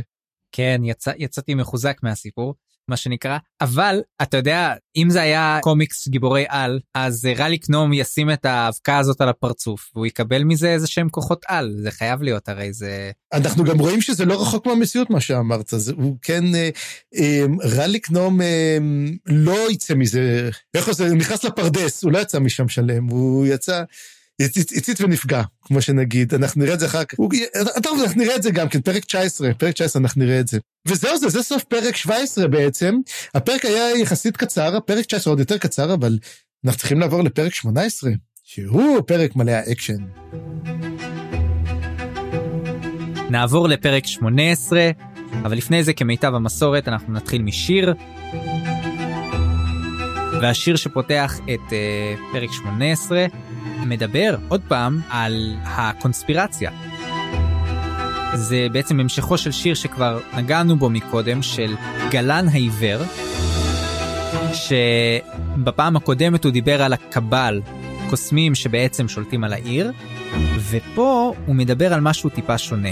וכשאני קראתי את השיר הזה אני מיד חשבתי על שני דברים. חשבתי על זה שזה מזכיר לי אולי על, את הצלופח, אולי הוא מדבר בעצם על הצלופח, שבעצם זה הכוח השני שמאזן את הכוח של הקוסמים ששולטים בעצם על העיר. אתה יודע, זה כמו, חשבת שהקונספירציה זה הקוסמים? זה לא רק הקוסמים, יש גם עוד איזשהו כוח. ודבר שני, זה הזכיר לי את השיר אז שקראנו לגבי העכבישה, שבעצם מחזיקה והולכת ללכוד ברשתה את הגנבים או את הגנב, אני לא בדיוק הבנתי, ואז כשדיברנו עליו חשבתי שאולי מדובר על צ'אליס, היא בעצם לוכדת ברשתה את פרוקוס, אבל פה לא ברור מה זה בדיוק, אבל אנחנו יודעים שבעצם קרוקוס ואפסלר מוחבאים על ידי הצלופח, והצלופח מחזיק אותם. אז זה ממש מתחבר פה, כאילו היה פה סוג של בילדאפ כזה, ובשיר אנחנו רואים את זה די חזק, רק היה פה נקודה שאני לא הבנתי כל כך, אתה אולי תסביר לי אם אנחנו נתקלנו כבר בשם פרלט? לא, לא נתקלנו בזה. שזה a blade envenomed by the eight-limbed parlt. בעצם היד הזאת של הצלופח, אני מניח, מחזיקה חרב שבעצם מורעלת על ידי הרעל של פרלט בעל שמונת הגפיים, נכון? והעוקץ הזה מביא למוות, טה-טה-טה-טה. השאלה שלי, מה זה, פרלט זה אל? אולי זה סוג של אלוהות כזאת? שהצלופח עובד אותה או משוייך אליה או משהו כזה? לא ברור. בכל מקרה זה, שוב, יש פה הרבה מוטיבים של עכבישים וקורי עכביש. מה אתה הבנת מהשיר הזה, צפריר? אני הבנתי כמה דברים. קודם כל, אני לא חשבתי על זה ככה. אני חושב שהקנוניה הזאת זה משהו אחר, ואני אתן לך רגע פה איזה קריצה לאיזה משהו שאנחנו חושבים עליו, ואולי יטעו אותנו ואולי זאת הטעיה מכוונת של אריקסון. אנחנו רואים שגלן העבר נולד בשנת 1078, נכון? עכשיו, השנה הכי קרובה שאנחנו מכירים באמת זה השנה שאנחנו נמצאים בה, זה 1163 אנחנו חושבים, נכון? לברנס סליפ. מי אומר שזה האלף הזה בכלל? אולי זה האלף בכלל, האלף השלישי של דרוג'יסטן. הרי הוא לא כתוב שזה לשנתה של ברן, כתוב שזה נולד בשנת 1078, יכול להיות שזו ספירה אחרת לגמרי. זוכר שאמרתי שכולם יכולים שהם ג'גהותים או משהו כזה? זה יכול להיות שזה מדובר על כמו מין נבואות, זה מזכיר לי כמו ספרי נבואות. עכשיו, הקנוניה הזאת שמדוברת, מזכיר, אני חשבתי דווקא על משהו אחר. אני ראיתי בעצם עדיין את אותו קבל, ושמונה רגליים הם למעשה שמונה מכשפים, שהמטרה שלהם היא לעזור לדרוזיסטן. אני ראיתי בעצם את כל העכביש כמכלול של הקבל הזה, ויש לו שמונה מכשפים שלא ידועים. וכל אחד בעצם מוכן להגן. העיר היא כמו רשת קורי עכביש. והיא מגינה בעצם על כל האויבים שלה באמצעות הרעל. אתה תנסה לפגוע, תנסה לפרום את אחד מהחוטים שלי, ואתה תידקר למוות. הם מגינים, אבל הכל נסתר, הכל מתחת לפני השטח, מה שגורם לי לחשוב שברוק וממות וכל אלו, לא יודע אם ממות, אבל ברוק לגמרי, הוא הרבה יותר עתיק ממה שאנחנו חושבים. אני חושב שזה כבר משהו שקיים שנים ארוכות, או עובר מדור לדור, הרים של הקונספירציה הופכים להיות המבוגרים, ובעצם הם שומרים על דרוג'יסטן. דרוג'יסטן, כפי שאנחנו מבינים, היא מאוד עשירה. זאת עיר מאוד מפותחת, יש לה המון המון דברים שצריך אותם, ולכן אני ראיתי את זה ככה, ראיתי את זה בעצם כ... כמו שאמרתי שוב, זה הקבל, אותו קבל טוורד, כמו שקוראים לו, ויש לו שמונה מכשפים. אנחנו יודעים בינתיים רק על שניים מביניהם. לא אומר שאין שמונה. לא יודע. אני, אני באמת ראיתי שזה מדובר יותר על הצלופח, אבל אתה יודע, אלא אם כן הצלופח כן קשור איכשהו לקבל, מה שלא נראה לי, זה... עכשיו השאלה בפרק הזה, למה אנחנו מקבלים עוד אה, ידיעה? כי אין כל כך, לא מדברים פה, אני חושב, על ה... אף אחד לא נמצא פה, אף אחד מהקבל שאנחנו מכירים, זאת אומרת, אין לנו בעצם שום נגיעה לקבל, נכון? הוא לא מופיע בפרק הזה, הקבל takes a chapter off. אז כאילו, היחידים שאנחנו בכלל, בכלל יכולים לראות אותם זה דברים אחרים. אז למה הקשר? אתה יודע, תמיד אומר, מה הקשר? יש קשר לכל שיר, לכל פרק, יש לו סיפור. מה הפעם? אני ראיתי בזה את הבעצם שליטה על קרוקוס כרגע. אבל יכול להיות שאני מושפע מדי מהשיר מהמם. הקודם שהוזכר העכביש, אבל זה מה שזה הזכיר לי, אבל יכול להיות שנגלה בהם בתוך כדי משהו אחר. אז נצלול לתוך הפרק? כן, רק אה, הנה עוד דבר אחד קטן, עכשיו עלה לי, אותו, ממש עלה לי הרגע, הרי קוראים לו גלן העיוור, נכון? זוכר, זוכר שאמרנו מה קורה לאנשים עיוורים, הם מקבלים כוחות נבואה. כן, שהם מקבלים נבואות, כן, נכון. אז אנחנו עוברים לפרק עצמו, ובפרק עצמו אנחנו חוזרים לדמות שכבר קצת התגעגענו, לוויסקי ג'ק, שיככב בפרק הזה, אז uh, כיף. וויסקי ג'ק והצוות שלו בעצם מתכננים את הצעדים הבאים שלהם, יש להם ביניהם איזושהי שיחה, הם עדיין לא יודעים כמעט מה קרה פה, כל הסיפור שאנחנו התוודענו אליו בזמן האחרון, אבל אנחנו כן מקבלים תמונה שלו מדבר עם הצוות, ובינתיים קוויק בן עסוק באיזשהו טקס מגי שקשור לניסיון שלו למצוא את קוטיליון, שזה בעצם השיטה שבה הוא השתמש עד עכשיו בשביל למצוא את סורי. היה לו מין דרך כזאת, הם, הם ידעו שהם לא לגמרי סומכים על סורי, שהיא כנראה משהו מוזר וצריך לוודא שהיא לא עושה שטויות, אז היה להם מין דרך לעקוב אחריה, והוא עוקב אחריה כרגיל, ורק שהוא לא מצליח למצוא אותה, וזה מאוד מטריד אותו. ואז כשקוויק, אה, כשוויסקי ג'ק מדבר איתו על זה, הוא מסביר לו שאו שהיא מתה, שזה לא כזה נורא, או שקוטיליון עזב את המשחק, וזה קצת מוזר למה שדבר כזה יקרה. תוך כדי שמדברים על זה ואולי סורי מתה, אנחנו מתחילים לקבל את ה... שוב כזה פלשבקים של הוויסקי ג'ק וההתבחבשויות הפנימיות שלו עם האנושיות שלו, עם האם סורי באמת רעה, האם היא לא רעה, האם זה רוע אנושי, האם זה רוע על אנושי, טטטם. ופה אנחנו מקבלים איזשהו נאום חוצב להבות של לא אחר מאשר פידלר. שעד עכשיו אתה יודע הוא לא הטיפוס הכי מבריק כנראה בסיפור לא יודע איך בוא נשווה אותו לטרוץ אולי אחר כך אבל הוא לא הטיפוס הכי מבריק בזה והוא נותן פה נאום שוואלה דווקא אותי הוא ממש ממש הגניב. והוא מסביר לוויסקי ג'ק שהטעות שלו זה שהוא חושב שאם הוא ייקח את ה... אתה יודע את הצרות של כולם וינסה בעצם לקחת את הסבל הזה אז הוא ירגיש פחות רע עם הדברים המזעזעים שהוא עושה. אבל זה לא זה לא המצב. המצב הוא שכולנו מרגישים פה את האובדן. כולנו חיים את, את הסבל הזה ו, ותיתן לנו להרגיש את זה. וגם אתה תרגיש את זה זה מה שימנע ממך את ה, לאבד את האנושיות שלך. אני עושה פה פרפרזה כמובן זה לא בדיוק המילים שהוא משתמש בהן אבל לדעתי זה פחות או יותר המנגינה הקו הכללי שהוא מדבר עליה. ואני מרגיש שפה וויסקי ג'ק מתחיל קצת להתרכך. הוא, הוא כל הזמן מדבר על הנקודות שבהן הוא מתרחק מהצוות, שהוא לא רוצה כל כך להיות חבר שלהם, שהוא מפחד אפילו להגיד לעצמו שהם חברים. והוא קצת מתחיל להתרכך, משהו בו מתחיל להיסדק, ואני מאוד אוהב את השינויים האלה, כי אנחנו רואים על וויסקי ג'ק שוב ושוב, מצד אחד שהוא אנטי גיבור, כי הוא כזה, הוא מאוד ציני, והוא, והוא תמיד חושש לגרוע מכל והוא לא מפחד והוא אומר כל הזמן שהוא מפחד וזה ממש מעניין ה- ה- השינויים שהוא מתחיל לעבור כי בעצם הוא עובר מין שינוי או לא שינוי אולי זה רק שינוי באיך שאנחנו רואים אותו אבל מין אה, הוא עובר על הסקאלה שבין אנטי גיבור לגיבור כל הזמן וזה ממש מעניין בתור דמות ספרותית. נקודה מעניינת, כמה דברים שפשוט אה, אני ראיתי גם כן. אה, קודם כל, כנ- כנר והדג' הם מרכיבים מן רובה קשת ענק, אתה שמת לב לדבר הזה? ארבלסט. כאילו, כן, למה? אה, מה זה הדבר הזה? מי הם הולכים לראות בו, אתה יודע, כזה מין... וגם כן, לקוויקבן יש לו איזה, שק- איזה, איזה חתיכת שק"ש, שהוא כל הזמן לוקח אותו, והוא כל הזמן מחזיק את השק"ש הזה. הוא גם כן נעץ את הסכין בשק"ש שהוא בא לתפוס את הרלוק. כאילו, מה, מה כזה חשוב בשק השינה הזה? כאילו, מה, מה יש שם? מה הוא מסתיר? נגלה. אני לא ראיתי, אני, כן, באמת? כי אני לא שמתי לב. אה בטח בטח ברור. אוקיי, אז תגיד לי, כ- זה זה אחת הנקודות הכי מעניינות בפרק. אוקיי, כי אני לא, אוקיי, אני לא תפסתי, לא עליתי על הקטע הזה. אז אתם תגלו את זה יחד עם צפריר בהמשך. ייי! אתם יודעים, זאת- הסיבה שאני עושה את זה.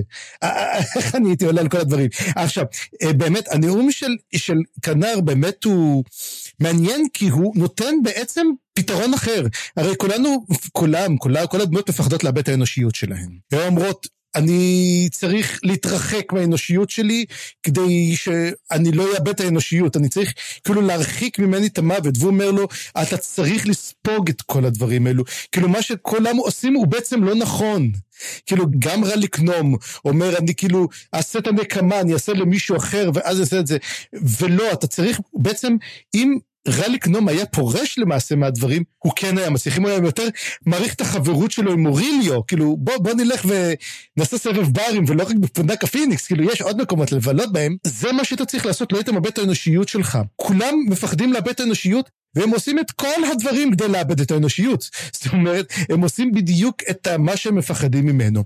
ובאמת הדבר של כנר אולי זה באמת אולי הנאום הכי חשוב בכל הספר עצמו. בינתיים, אני מסכים איתך. אז בואו רק נחזור ל, ל, לעניין פה שתוך כדי שהם מדברים הם בעצם מנסים להבין מה הם עושים בהמשך ועדיין אין להם כל כך מידע אז התוכנית בינתיים היא שקאלה ממשיך לנסות ליצור קשר עם המתנגשים ואם התוכנית לא תעבוד יש להם את תוכנית ב' שזה פשוט לפוצץ את כל הצמתים המרכזיים ולעשות uh, טררם גדול. והם יודעים שאם הם יעשו את זה אז המצב יהיה ממש גרוע אבל זאת התוכנית הגדולה של וויסקי ג'ק שהוא חשב עליה. אנחנו נראה שזה עוד מעט ישתנה אבל בעצם זה מה שהם מתכננים עכשיו. מה שעוד דבר אחד מצחיק הוא שכנר בדיוק אומר איזה את הכי גדולה לפני שהוא נותן את הנאום הגדול שלו אז הוא אומר אני לא מוצא את קוטילון אז כנראה אומר היי אולי קוטילון פוחד מאיתנו אז ככה בן מסתכל עליו ואומר לו נראה לך נראה לך שהוא מפחד מאיתנו. כאילו, הוא, הבן אדם הולך, הוא, הוא, הוא יפעל, חכה, חכה רגע, הוא הולך לעשות את הדבר הזה. מראה שכאילו כנר לא כל כך מבין את העלילה, כנר הוא לגמרי דביל שאוהב פצצות. פשוט תנו לי פצצות, אני מסדר עם זה בכיף. אבל מראה שלפעמים הפתרונות נמצאים אצל האנשים הכי פשוטים, לא אצל המפקדי צבא ולא אצל הקוסמים הכי חזקים שיש, על ידי החבלן. זה כמו שבשר הטבעות אחת הדמויות הכי חכמות זה סם, כן? זה סתם, זה הגנן שלו שכזה... כן, הוא הכי חכם. הכי חכם. קצור, דיברנו על זה מספיק אני חושב, אבל זה מעניין. אנחנו עוברים לקול ופארן. או יותר נכון לומר פארן וקול, כי קול מתחיל אה, לאט לאט מאבד את זה. כי הוא עדיין פצוע והפצע שלו מתחיל להיות יותר ויותר גרוע. הם מתקרבים עכשיו לעיר אבל הוא, הוא מבקש ככה ב, ברגעים האחרונים שהוא עדיין אה, מסוגל לדבר הוא מבקש מפארן שייקח אותו לא לשום מקום אחר אלא לפונדק הפיניקס כי זה המקום היחיד שיש בעיר כמובן. ופארן מסכים כי אין לו כל כך אה, דרך ועכשיו אנחנו מתחילים מין זיגזג כזה מין מצלמה קופצת מסצנה ממקום למקום יש לנו בעצם שני דברים שקורים במקביל מצד אחד יש לנו את פארן וקול שמתקרבים לעיר ועוד שנייה הולכים להיכנס אליה ומצד שני יש לנו את ראליק נום שמחפש אחר אוסלוט שאמור להתנקש בקול. אז יש לנו בעצם כזה אנחנו רואים את הסצנה הזאת מתרחשת משני הכיוונים וזה מאוד מעניין לראות את, ה, את ההתחלפות אבל זה באמת יוצא פה יוצר פה איזשהו קפיצה וזה קצת מעריך את הפרק אבל אני, אני דווקא חושב שזה מעניין הקפיצות האלה. אז בוא נעקוב אחרי זה ביחד. ראליק נום מחפש את אוסלוט שכנראה אורב אה, לכל. כך עכשיו שאנחנו יודעים כבר איפה זה. והוא כבר מוכן עם האבקה והכל אבל הוא עדיין לא רואה אותו. הוא לא רואה אותו והוא מנחש שהוא אה, אולי מסתיר את עצמו בעזרת קסם. ואנחנו חוזרים חזרה לפארן וקול שמתקרבים ממש מגיעים לשער עצמו. יש כמה שערים לעיר אבל מתכוונים מתקרבים לשער הראשון ויש שם שני שומרים. והשומרים האלה פוגשים אותם ומתחילים לדבר איתו. אה, בהתחלה הוא חושש שהם אולי רוצים לעצור אותם או משהו כזה. פארן עדיין לא מבין כאילו הוא, הוא, הוא בכל זאת הוא, הוא סוג של מרגל הוא סוג של אתה יודע כוח עוין שמגיע לתוך העיר הוא עדיין חושש קצת. אבל פתאום אחד השומרים מזהה את קול ולא רק שהוא מזהה את קול אה זה הבחור השיכור הזה לא הוא מזהה את קול בדמות האמיתית שלו זאת אומרת בפרסונה האמיתית שלו של האציל שהוא כנראה שירת תחתיו. וזה מאוד מאוד מעניין כאילו א' זה וואחד מזל נכון? זה דאוס אקס מאכינה כזה אבל מצד שני יש להם את החרב של אופון אז אני לא יודע אולי יש פה איזושהי התערבות של אופון אבל יש פה חתיכת מזל.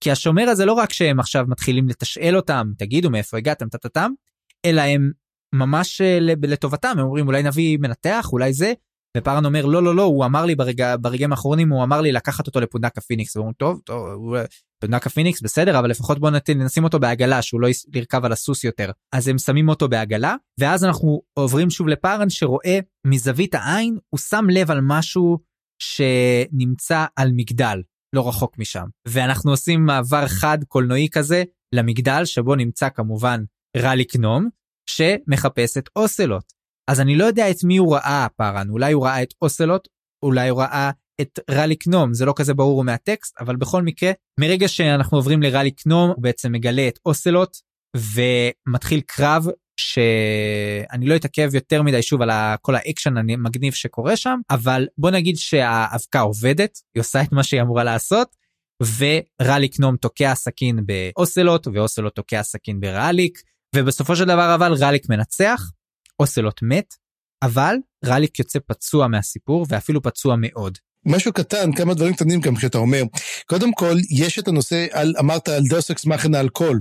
קול, ככל הנראה, היה מפקד המשמר. זאת הסיבה. למה?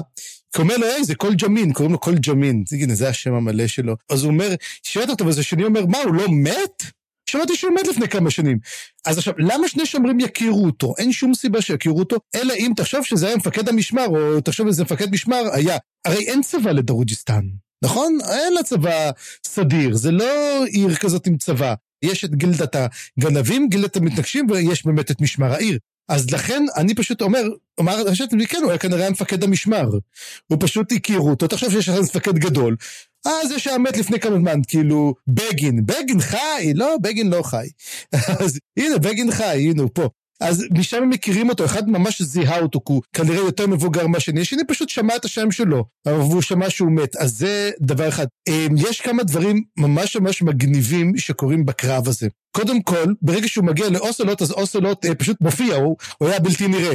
בגלל זה אני חושב שהוא ראה את רליק נום. ואז כשהוא מגיע פתאום הוא רואה את עצמו שוכב עם אה, רובה קשת. ואז רליק נום מסתובב ויורה בו את הרובה קשת, ולא קורה כלום, כולו יורה לו בחזה ולא קורה כלום. מתברר שהקליע היה קליע קסם, כי המרחק הוא לא קצר, צריך להבין שזה מרחק של קילומטר וחצי שניים, וזה לא משהו שאתה יכול לראות, לכן עושה קליע שיירה בדיוק. וברגע שהוא פגע ברליק, בגלל שרליק קודם כולו אנטי קסם, אז זה פשוט חיסל את זה. עכשיו, יש להם שיחה לאוסלוט, שהוא אומר לו, אתה, כל, אתה צריך ללמוד קסם, אומר לו, אתה, אתה אפילו לא לובש אף פעם חולצת שריון. כאילו, אפשר להרוג אותך, אתה מבין אותי? ואתה בא לדקור אותו, ויש את החולצת שריון, אז הוא אומר, יופי, והוא חושב לעצמו, יופי, ממש מצאתי, מצאתי זמן לתת לו עצות לבן אדם. כאילו סוף סוף הוא למד להקשיב לי. וזה מראה לך שזה קצת מצחיק הסיפור, כאילו הם עושים את הקרבות האלו, ובסוף יש את הקטע את ה-over the top, שדרך אגב יחזור צריך אגב בפרק 19 שאותי קרה מצחוק, שהוא דוקר אותו ובסוף נמאס לו, הוא פשוט תוקע לו במצח סכין. הוא רואה אותו תוקע סכין ופשוט עוזב אותו שם, כאילו. אז אתה את יודע כמה זה קשה להכניס לבן אדם סכין לראש? לא, לא ניסיתי, לא שניסיתי אי פעם להכניס לבן אדם סכין לראש, או עשיתי ניסויים כזה, אבל אני חושב, אתה יודע, אני חושב שיש סיכוי שזה קשה. כאילו הוא דקר אותו פה, הוא גם כן דקר אותו וזה, והוא פשוט, בסוף אחרי שהוא דוקר אותו ומכניס לו ללב, הוא פשוט מכניס לו, את, for good measure, מכניס לו גם לראש. טוב תראה אני אני ניסיתי וזה די קשה זה די קשה. בכל מקרה היה שם גם קטע עם עכשיו הזכרת לי היה שם קטע עם הקוקו שלו. מסתבר שלרלי קנום יש קוקו והוא תפס אותו בקוקו. נכון. ותגיד לי איזה מתנקש שמעריך את עצמו מסתובב עם קוקו? כאילו מה הקטע הזה? רציתי להגיד זה רציתי אתה לגמרי, איך זה, you preach it to the crowd, אני חשבתי, בגלל זה אתה חושב שיותר שרליקטון הוא יותר איש של פוזה, אבל הוא חותך לעצמו את הקוקו, חותך את הקוקו, כי הוא מבין שזה לא בסדר, אז הוא, תוך כדי זה הוא פשוט חותך אותו, אבל כן, זה לגמרי קטע של פוזה, נכון? הוא מתנקש סודי עם שיער ארוך, זה ממש לא מקצועי, ובתור אוסלוט שהוא המנהל שלו, אני באמת הייתי אה, מדווח על זה, והייתי אומר לו שזה לא בסדר, הייתי לקח אותו לשיחה. כן. אבל מאוחר מדי. כן, וקרול, וקרול קיבל המון המון דם, כמה, ד... של שניהם הוא קיבל. גם רליק נום נפצע מאוד קשה וגם אוסלוט. אה, הנה, והנה עוד קורבן שמת, הנה אוסלוט גם מת. ונסיים את הסצנה המעניינת הזאת עם משהו מסתורי. יש איזה זוג עיניים שחורות ואתה יודע בידי, אני לא יודע איך לקרוא את זה בעברית, חרוזיות. קטנות, כאילו עיניים קטנות, בידי אייז. עיניים קטנות ושחורות שרואות את הסיפור, שאלה טובה מה זה. היה לי כמה ניחושים, אז חשבתי דבר ראשון אולי זה קרון, ודבר נוסף שחשבתי אולי זאת סרט, כי אנחנו לא יודעים איזה עיניים יש לה, אנחנו יודעים שהיא טיסטה אנדי ולטיסטה אנדי יש עיניים שחורות אני חושב. כולם שחורים, הם שחורים לגמרי. לא, העיניים שלהם, הצבע שלהם מתחלף כל פעם לפי הרגשות שלהם. אבל יש להם אלמנט של עיניים שחורות אם הם כועסים או משהו כזה, אני זוכר. כן. בכל מקרה, כן. אני, אני לא יודע, יש לך השערה מה זה? מי זה? אז זהו, זו הייתה לי השערה. האמת היא, אני חיפשתי את המושג בידי. אמרתי, בוא נראה אם העיניים האלו כבר הוזכרו בעבר. פעם יחידה שכל הספר מוזכר זה שם. אז זה לא. אבל אני כן זכרתי שנאמר שלקראפ היו עיניים קטנות. עכשיו, האם זה כן או לא? יכול להיות שזה, יכול להיות שזה שומר המעגל, שובר המעגל, כי אני לא זוכר. אה, זו, זאת שאלה, או שזה יכול להיות שזה קרול, פשוט מסתכל ועושה כזה ימי, ימי, ימי, פשוט מסתכל ונהנה מכל המזון הזה שמוגש אליו. אז זאת שאלה. קראפ הוא קרול? confirmed. לגמרי. אוקיי, מפה אנחנו עוברים לסרט, ואני חושב שזאת הסיבה שחשבתי שאולי זאת סרט, כי אתה יודע, כזה מעבר מאוד מאוד uh, תמטי. Uh, סרט אני מבקש, אתה דיברת עליה מקודם, אתה שכחת להזכיר שבעצם היא מתנסמת, אוקיי? אז סרט היא מתנסמת, זאת שקלם ובן האמת נלחמו בה מקודם. מה זה מת... אה, מתנש... מתנקשת ו... מתנקשת וקוסמת. אוקיי, מתנסמת, אני לא הבנתי לרגע מה זה. עלה לי בראש תנשמת, ולא הבנתי לאיפה זה עולה. אפשר לקרוא להם תנשמת, אם הם גם כן הופכות לו, אוקיי, מתנסמת, אוקיי. וזאת אותה אחת שקלאם ובן נלחמו מולה מקודם, ואתה דיברת עליה כבר שהיא, ה, בוא נגיד, היד ימינו של אנומנדר רייק, או לפחות המפקדת של המתנגשים שלו, ומה שקורה זה מאוד מוזר. היא כאילו מתעוררת, היא קולטת את עצמה שהיא, משהו תפס אותה, משהו פגע בה, לא ברור, והיא כאילו מתעוררת מחוסר הכרה, ולא ברור לה מה תקף אותה מצד אחד, אבל מצד שני השאיר אותה חיה, והשאיר אותה עם הכלי נשק שלה. מה קורה שם? זה, זה באמת מאוד מאוד מוזר. היא אבל חדורת מטרה, יש לה משימה, המשימה זה לעקוב ולהרוג את uh, קרוקוס, נושא המטבע, והיא הולכת uh, לחפש אותו. עכשיו, אתה הבנת מה קרה שם? אני לקח לי כמה פעמים לקרוא ולעבור על הקטע הזה כי לא הבנתי מה מי תקף אותה מתי. כן זה קטע מאוד מאוד מאוד מאוד מוזר הייתי צריך לקרוא אותו באמת כמה פעמים בשביל להבין אבל כן בסופו של דבר מישהו פה עשה לה מה שנקרא שפלאו אבל לגמרי. זאת אומרת מישהו צריך להתגנב אליה ולתת לה מכה בראש ולאלף אותה. היא לא שמעה את מישהו שמגיע היא המתינה בעצם בסבלנות לחסל את הזקנה הזאת ולחסל ולתקוף את אה, קרוקוס. שהוא יצא. היא לא הספיקה, כי מישהו נתן לה מכה על הראש, היא הייתה על גג, היא הסתכלה מתוך, מעל גג, והוא נתן לה מכה, אילף אותה, וכשהיא מתעוררת, אז הסכינים מחכים לה, אתה יודע, הוא לא לא, לא גנב לה כלום, כאילו שני סכינים, כאילו שם לה אותה, אפילו ניקה לה אותה קצת, אתה יודע, ממש נותן לה השפלה. והיא והיא לא מבינה איך זה קורה, אני חושב שהיא אומרת שזה הצלופח עשה את זה, או משהו כזה, היא מתחילה לחשוב מי יכול היה לעשות את הדבר הזה. לא, היא לא אומרת הצלופח, אני חושב מדברת על התופר, היא אומרת היחידים שיכלו לעשות את זה אולי זה התופרים שנלחמתי בהם, היא כמובן מדברת על קוויקבן וקאלה. כן, אבל, אבל אני חושב לגמרי שזה, שזה הצלופח עשה את זה, הצלופח אישית אפילו. כי מי יכול עוד להתגנב לסרט ולעשות לה את זה? זאת אומרת, תחשוב שזה המתנקשת הכי טובה בעולם, שהנומנדר מפחד ממנה, ומישהו מתגנב אליה ונותן לה מכה בראש שמאלף אותה. ולא רק זה, גם אומר לה, תראי, לא באתי לשדוד אותך כלום, אפילו סידרת לך סכינים, הכל בסדר, כאילו תחזרי לחייך. אולי זאת וורקן? זאת גם כן, הצלופח, לא, זה לא אמרת, אחת, אחת התיאוריות לא יודע. אחת התיאוריות שלי שהצלופח זאת וורקן. אוקיי, אבל uh, אתה יודע, יכול להיות שזה הצלופח, יכול להיות שזה וורקן, ויכול להיות שזה אבל אם זאת אותה וורקן, ואנחנו ראינו שיש באמת את ה... אני מתחיל קצת לרדת מהסיפור שזאת וורקן הצלופח, אני אגיד לך גם אחר כך. אה, יש גם תיאוריות אחרות. אני חושב את זה מכיוון ש... אם וורקן הייתה עושה את זה, וורקן הייתה הורגת אותה. היא לא הייתה משאירה אותה בחיים. זה, הצלופח רוצה להשאיר אותה בחיים. למה זה? הוא לא רוצה להסתבך עם אנומנטר ריק. כי הוא לא יהרוג, הוא יכל. לגמרי הוא יכל להרוג אותה. ופשוט משאיר אותה ככה, זה מישהו שרוצה להישאר, אז יכול להיות דרך אגב שזה גם ברוק, שהוא רוצה להימנע ובעצם להגן על נושא המטבע, והוא עדיין רוצה לשמור שהכל יהיה בסדר. תראה, ברוק הוא עדיין אולי איש מאוד מאוד חזק ובעל השפעה, אבל אתה יודע, הוא, הוא יותר מדי יושב במשרד שלו ושותה תה ו... וחלב עיזים, אני לא חושב שהוא אחד כזה ש... מתרוצץ על גגות ומחטיף מכות למתנגשים חזקים, במיוחד כאלה שהם בצד שלו. ואולי זאת בעצם הקישור לשיר. יש לך את הקבל, שאתה חושב שהוא רגיל, אבל יש לו בעצם שמונה זרועות. יכול להיות שיש לנו, בעצם לקבל יש לו איזה שמונה מתנגשים מאגיים מיוחדים, שהם הרבה יותר חזקים ממה שאנחנו יודעים, ברוק שולט בהם, או שזה משהו אחר, כי ברוק לא יסכן את הברית שלו עם הנומנדר רייק. אין סיכוי בעולם שיעשה כזה דבר. הוא צריך אותו, הוא מבין שהם עכשיו הולכים להילחם מול עריץ ג'גרוטי, הוא לא הולך לעשות את זה, אבל הוא כן לא ייתן לכך שמישהו יפגע בקרוקוס. תשמע, תיאוריות יש לי למקביר, זה, זה קרקע פוריה לתיאוריות. השאלה באמת, מי עשה את זה לסרט? אוקיי, okay, ועם השאלה הזאת אנחנו נמשיך הלאה, ונעבור למושא החיפושים שלה, קרוקוס ואפסלר, שהם מוחבאים בחדר הסודי בפונדק ששומרת עליהם מיס. ודיברנו על זה מקודם, אה, בעצם זה הכל במצוות הצלופח, ומסתבר שמיס כבר לא עובדת אצל הצלופח בשלב הזה, ובינתיים היא שומעת אה, שקול הגיע באיזו עגלה ושהוא פצוע והוא עבר לחדר של קראפ. היא שומעת את זה מאירילטה שבאה וככה מספרת לה את זה. אז אנחנו יודעים שלפחות שתיהן עובדות אצל הצלופח, מה שנקרא באמת אבל confirmed, ומשם אנחנו עוברים לפארן, שיושב במסבאה, בזמן הזה, שם בפונדק הפיניקס, וחושב על המצב שלו והקשר שלו עם האלים, והאם אני עדיין עובד אצל אופון ולא טה טה טה טה טה. אני לא מתעכב על זה יותר מדי, אבל ברגע האחרון הוא ככה חושב על עצמו, וואלה, אופון הזה שיחק עליי וואחד משחק, ואני חושב שהוא מתחיל לרקום בראשו בעצם שתוכנית הנקמה שלו צריכה לכלול גם את אופון.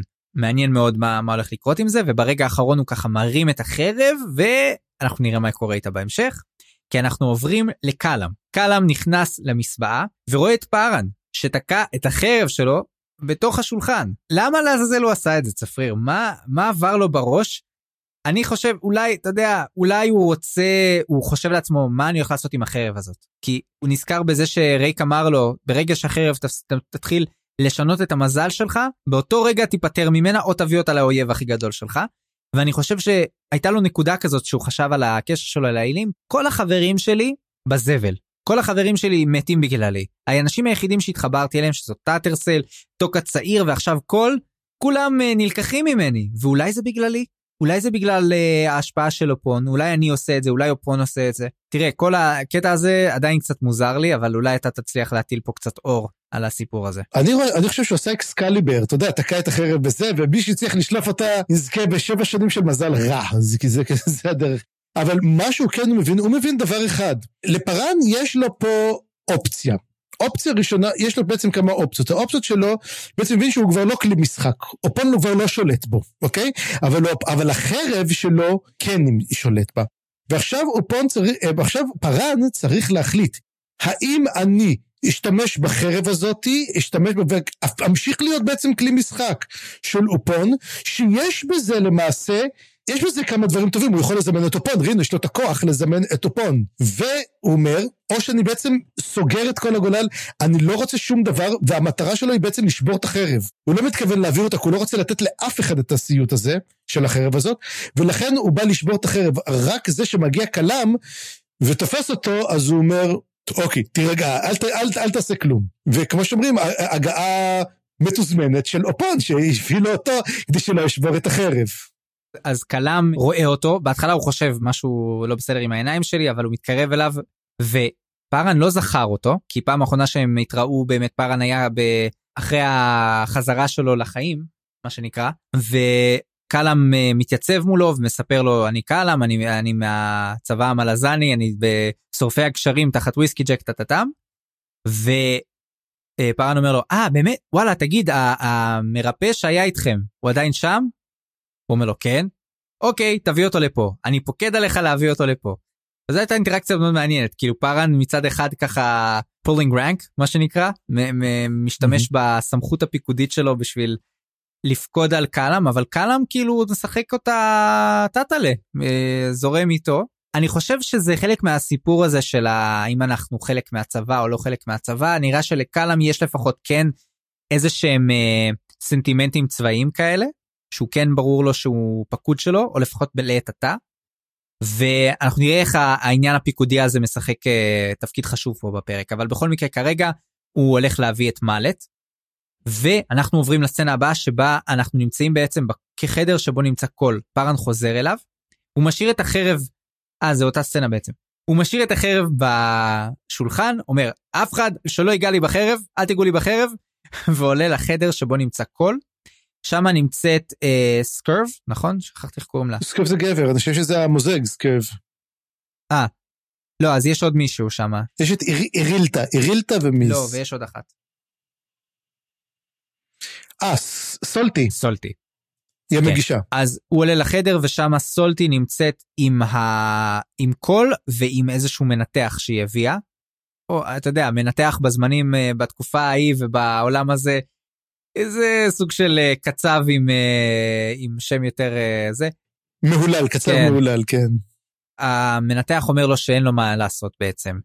ושזהו זה כבר מאוחר מדי והוא אפילו לא צריך לשלם לו כי הוא לא יצליח לעשות שום דבר. ואיך שתוך כדי שהם מדברים ה- ה- ה- הוא בעצם משחרר את המנתח ואז נכנסים כמה אנשים לחדר. ומי שנכנס זה בעצם וויסקי ג'ק עם קלאם ועם מלט. וויסקי ג'ק ככה ניגש אל פארן והם מתחילים לדבר וזאת אני חושב אה, אולי זה ה highlight פה מתחיל של כל הפרקים האלה שאנחנו הולכים לדבר אני בטוח שאתה ממש אהבת את השיחה הזאת שהולכת להתרחש כי הולכת לגלות לנו כל כך הרבה דברים גם שחשדנו בהם גם שאנחנו הולכים לגלות עכשיו בפעם הראשונה וואלה ממש ממש שיחה מעניינת רגע לפני שאנחנו מתחילים יש לך משהו להוסיף פה בסיפור או שנמשיך. כן יש לי פה משהו קונספירציה קטנה. ובוא תראה איזה, אה, ומדובר פה בעצם על הריפוי של מלט ושל אה, קול. אה, מגיע רופא וזה רופא באמת שאומר לו כמה לשמר לא צריך נכשלתי והוא הולך ואז שמלט מתחיל לבדוק מלט מגלה בעצם משהו אחר. הוא מסתכל ואומר מי הכניס את העשבים האלו זה הרעיל לו את המח עצם. אני חושב שהרופא היה מתנקש נוסף שניסה לסיים את העבודה. אה, אה, לא חשבתי על זה. אז זהו, אני חושב שאולי הרופא אומר, מילא שלא, לא, לא צריך, לא, אני גם לא מוציא קבלות, כי שלא ידעו מזה. ובעצם הוא הבין שזה, מה שקרה לא הצליח עם זה, הם שלחו עוד בן אדם להרוג אותו, אבל הם עשו את זה בפעם, הוא אומר, הרי הוא כמעט מת, דרך אגב, קול, בגלל הטיפול הגרוע של הרופא. הוא בא להרעיל אותו. הוא בעצם דחף לו צמחים של הרעילו לו את העצמות שלא אי אפשר יהיה לרפא אותו. ומלט לשמחתנו נותן פה עבודה טובה כמרפא וכל זה, גם כי מה הסיכוי שיהיה לך באמת מרפא של דנול שם, לא יהיה. ו... אבל כל יכול להתאושש, אבל הנה עכשיו נחסל אותו. אז, אז כמו שאמרת, אני אומר שהרופא הזה היה עוד מתנקש. ולפי דעתי גם כן זה אומר, החוזה עדיין קיים, והם עדיין ינסו לחסל אותו. זאת אומרת, זה שאוסלוט לא הצליח במשימה שלו, וגם אותו רופא ביזיוני, אני חושב שבעצם אנחנו לא ראינו את הסוף של ההתנגשות הזאת. תשמע, זה ממש מגניב, לא חשבתי על זה בכלל. אני כן תהיתי לעצמי מי הרעיל אותו, חשבתי אולי קראפ, כאילו פשוט טיפל בו ממש גרוע, אולי, אתה יודע, לא יודע, משהו כזה.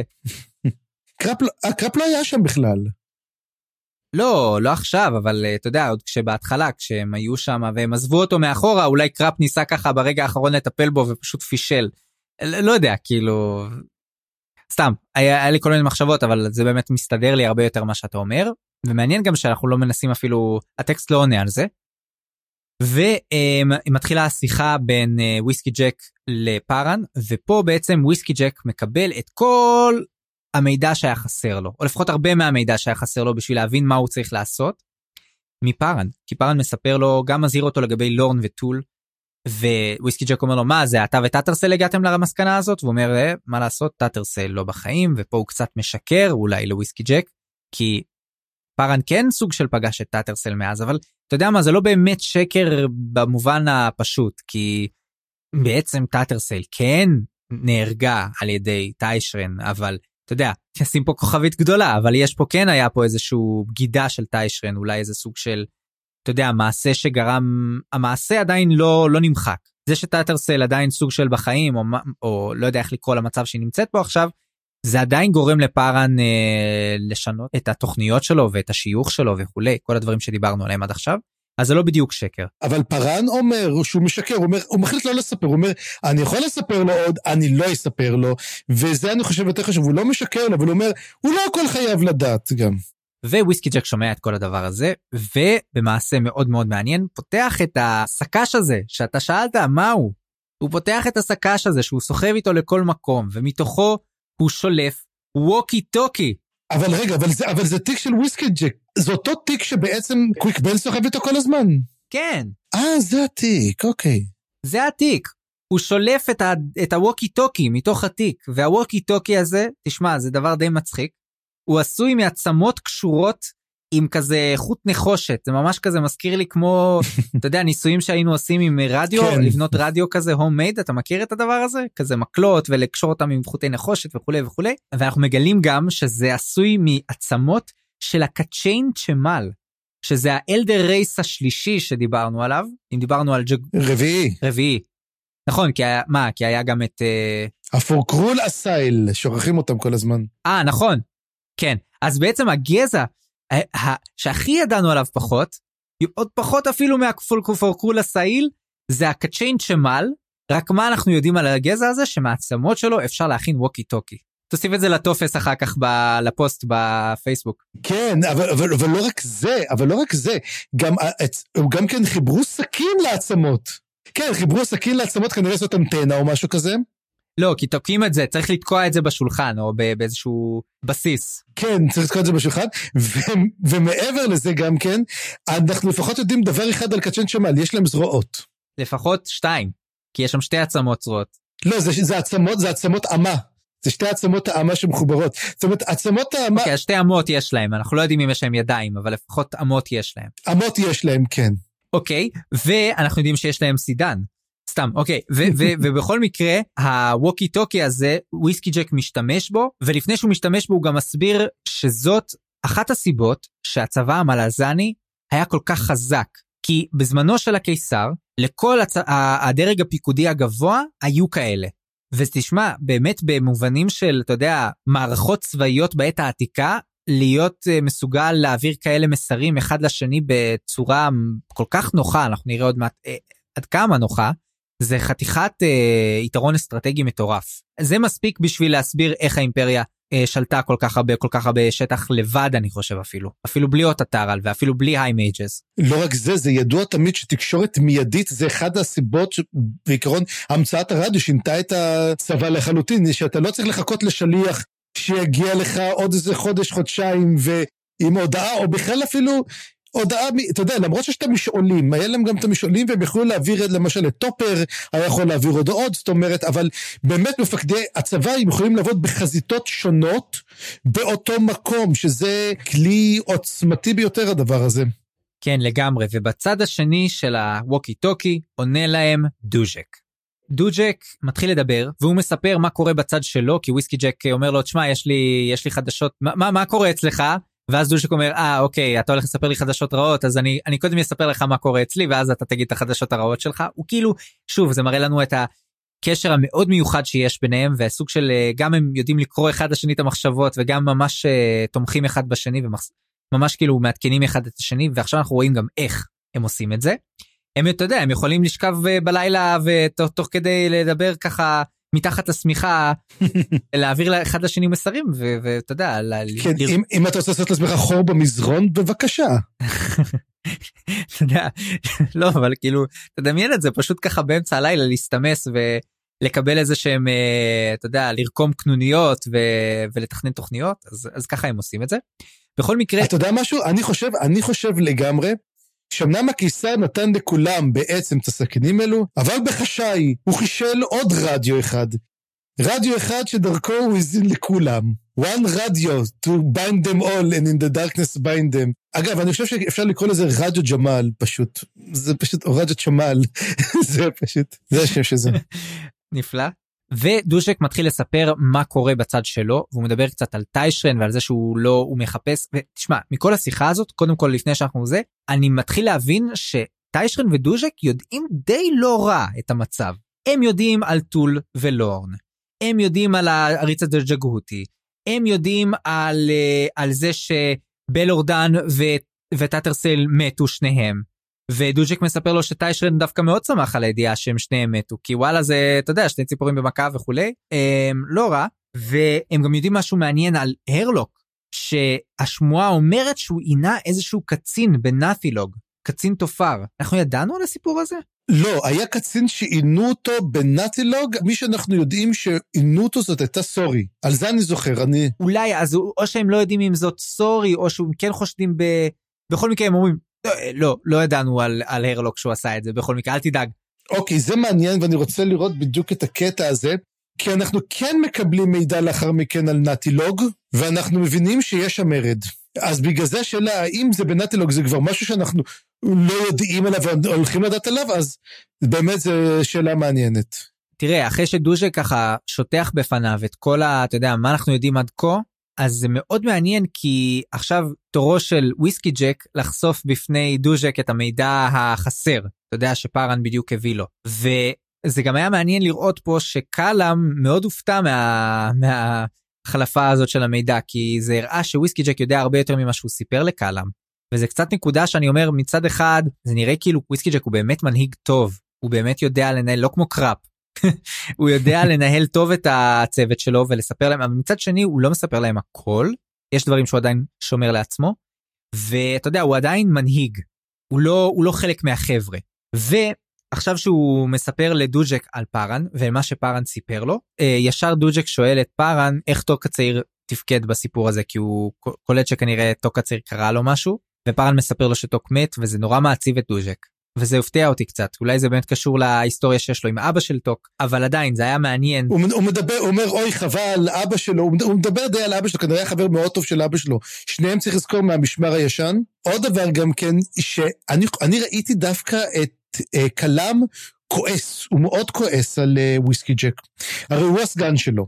קלאם הסגן צריך לזכור, והוא לוקח מאוד מאוד ברצינות את התפקידים שלו כרבת, כ... אתה יודע, רבת המחלקה. אבל מה שהוא כועס עליו זה שבעצם וויסקי ג'ק שיקר להם. כי וויסקי ג'ק אמר להם, אנחנו, משימה אחרונה חבר'ה, והלכנו. וזה השקר הגדול, וזה באמת מדהים אותו, כי אתה זוכר שקלאם וקוויקמן מדברים, נו, עכשיו שאנחנו משתחררים מהצבא, מה אתה הולך לעשות? אה, אני נוסע להודו, מה אתה הולך לעשות? אני נוסע לשבע ערים, אתה יודע, זה, זה מקבילה. ואז מה מגלים? שדפקו לך, שדפקו לך עוד שלושה חודשים, אה, אתה יודע, אה, תוספת שירות, אתה יודע, ואתה לא, לא ידעת את זה בכלל. זה מפתיע ומאוד מכעיס, ואני חושב שזה קצת גורם לאיזשהו, אה, קלאם לא אוהב את זה, הוא מאוד מאוד לא אוהב את זה. כן, לגמרי. זה גורם קצת לחיכוך ביניהם. חיכוך אולי איזשהו קרע, אולי סדק, אנחנו נראה אולי אם זה יתפתח בהמשך, באמת אה, לא נראה לי בפרקים הקרובים, אבל אולי. בכל מקרה, ואז לדעתי, ה, אתה יודע, הנקודה הכי מעניינת בשיחה הזאת, שבעצם דוז'ק חושף את המקרו. הוא אומר, מה שהולך לקרות עכשיו, מהמידע שעכשיו אני מקבל, אני מתחיל להבין שאנחנו צריכים לעבור לשלב ב'. ושלב ב' זה באמת להיפרד מהקיסרות, לבגוד, לעשות הפיכה, ובעצם לנתק את גנבקיס מהשליטה של הקיסרות. והוא אומר, זה לא סתם, אני לא עושה את זה בתוך ואקום. יש פה בעצם מהלך אה, עם, עם הרבה מאוד גורמים שחלקם קשורים וחלקם לא. למשל, דבר ראשון הוא מספר, התוכנית של הקיסרית הייתה לקחת אותי ולשים אותי בכלל בשבע הערים. אחרי שהיא תוריד את כל המשמר הישן, אתה יודע, תמוסס את uh, שורפי הגשרים, היא רוצה להעביר אותי לשבע הערים כדי לעצור שם את ההפיכה. אז דבר ראשון שאני הולך, הולך לעשות זה לא לעשות את זה, אלא אנחנו הולכים לעצור את התוכניות של הקיסרית. ויש עוד דבר שהוא מספר, זה על ה... אני חושב על המורנט, נכון? שהמורנט הולכים, uh, מתכננים עכשיו לערוק מהברית שלהם. והדבר האחרון שהוא מסביר זה שיש עוד צד במלחמה הזאת שעד עכשיו לא ידענו עליו בכלל. והוא קורא לו The Panion Seer, אוקיי? Okay? נראה לי, לא יודע איך לתרגם, אולי הצופה, הצופה הפניוני, או הצופה מפניון. אני לא יודע אם פניון זה מקום או תיאור או מה שזה לא יהיה, אבל יש עוד איזשהו כוח, יש איזשהו צופה, ויש לו כוח גדול מאוד, והוא מתקרב והוא איום גדול על האימפריה, בוא נגיד את זה ככה. אז uh, איך אמרנו מקודם? The plot thickens ועכשיו the plot is כאילו ממש ממש thickens ממש thick. אז אולי אתה תוסיף לנו קצת uh, לסיפור פה. כן אז כמה דברים. קודם כל אנחנו אנחנו כן פגשנו כבר אותו זה נביא. קודם כל הוא לא רואה הוא נביא. הוא נביא הפניון ואנחנו כבר נפגשנו בו. אנחנו כבר נתקלנו בו שמדברים לפני זה שבעצם אמרו שמדברים אה, בדרוג'יסטן מה נעשה אז אומרים יופי, מצפון מגיע, מגיע האימפריה, מדרום יש לנו את הנביא הפניון הזה. מה אנחנו עושים? זאת אומרת, אנחנו כבר דיברנו על זה שבעצם דרוג'יסטן נמצאת בין הפטיש לסדן. אז זה כבר משהו שידענו עליו, אבל זה, יודע, משהו שהוזכר, אתה יודע, ככה פה. ועכשיו זה מן הטרופ הזה רגיל של, אתה חושב שהוא האויב, יש אויב יותר גרוע. אומרים שהוא מכין את עצמו למלחמת קודש. שזה בכלל משהו שלא ראינו, אנחנו עוד נדבר קצת בפרק 19, קצת טיפ-טיפה יותר. על עוד על הנושא הזה, אבל מה שהוא מדבר פה זה דברים אחרים, וזה מה שאני רוצה קצת אה, להסביר, שהם מעניינים מאוד. קודם כל, דושק אומר כבר, גנבקיס לא תהיה של האימפריה. היא לא תהיה קיימת, האימפריה לא משיגה אותה, וזה עוד דבר שגם כן בעצם מפתיע, כי גם את קלאם, אומר, מה, באמת, דוז'ק מתכוון לערוק? כאילו, הם לא חשבו בחיים שדוז'ק יערוק, זה כאילו היה כל כך ביונדים, הוא כל כך לא מתכוון לעשות את זה. אבל דוז'ק אומר לא. הולך להיות כזה דבר, קודם כל, הכוחות החדשים, משמר ארגמן הולך לחסל אותם. כמו שאומר, האם אנחנו נוכל, זוכר שהוא אמר, אני הולך, תנחית את הכוחות פה ותנחית את הכוחות האלו, ואז אתה שואל, אומר, אתה יודע משהו, אני יכול לעשות את זה. ובעצם אנחנו רואים שהמשמר הגרמני הולך לחסל אותם, את החיילים, ואומר גם מורנט, הברית ביתנו הולכת להסתיים. מה שאומר דבר אחר, הוא אומר, יש לנו בעיה אחרת, זה לא בעיה של האימפריה, זאת בעיה של העולם כולו. הנביא הפניון הזה זה משהו אה, מאוד מאוד חזק שצריך להתמודד איתו. עכשיו, זה משהו יותר גרוע מעריץ ג'גותי, למה הם מוכנים לעזוב את הכל אתה יודע, גם את העריץ הג'גותי שעכשיו הם משחררים אותו. לא, נביא הפניון הוא יותר חשוב, צריך לטפל בו ראשון. וזאת שאלה בעצם מאוד מאוד גדולה, מה זה נביא הפניון הזה? כן, אתה יודע, זה מאוד הזכיר לי פתאום אה, קצת את אה, משחקי הכס דווקא, את אה, שיר שש ושל קרח. שאנחנו מגלים את מלך, מלך הלילה יותר תמיד האיום היותר גרוע שמסתתר בצללים כן יש פתאום איזה איום כזה ש, ש, שהוא נמצא רחוק אבל בעצם הוא מאוד קרוב אבל אנחנו לא יודעים באמת כמה הוא קרוב יכול להיות שזה באמת עדיין יש זמן ואתה יודע אני אתן פה איזושהי תיאוריה אני יש לי תחושה שבספר הבא אנחנו הולכים להתעסק בזה. כאילו לא נראה לי שנתעסק בזה בספר הזה נראה לי זה עוד משהו שכזה מרחף באוויר. תשמע, זה משהו מאוד מאוד גדול, ואנחנו אה, ב-80 אחוז, כן, זאת אומרת, לא. אנחנו לא נספיק אה, להגיע. אנחנו ממש ממש לקראת סוף הספר, אנחנו נסיים כנראה את הסיפור של דרוג'יסטן, בספר הבא, אה, נראה מה קורה. נראה מה קורה, אני בתיאוריה שזה הולך להיות יותר רציני בספר הבא, אולי אפילו נראה את זה מהזווית שלהם. בכל מקרה, היה פה עוד קטע מאוד מאוד חשוב, בשיחה הזאת שבעצם הם ניסו להבין אם עכשיו שפארן שומע את כל זה והוא בעצם משתתף בשיחה הזאת הוא אפילו תורם לשיחה הזאת מאוד.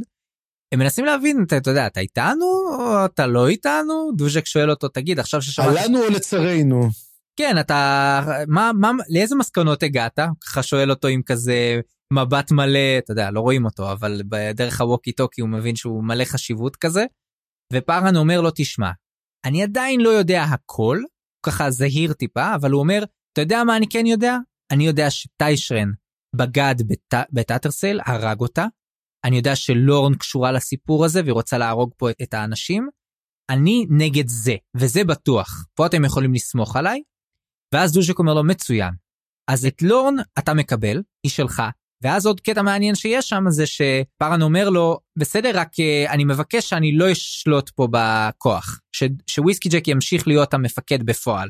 וזאת הייתה נקודה מאוד מעניינת כי אני חושב שזה זיכה אצלו אצל וויסקי ג'ק נקודות בשביל פארן פתאום הוא כזה הוא חייך ואני חושב שזאת הייתה נקודה שהוא הבין שפארן הוא לא סתם איזה אתה יודע פאפ שבא להשתלט פה על העסק אלא באמת בן אדם עם תוכנית ובן אדם עם, אה, עם ראש על הכתפיים ואפילו קצת אפילו אולי אה, שכל.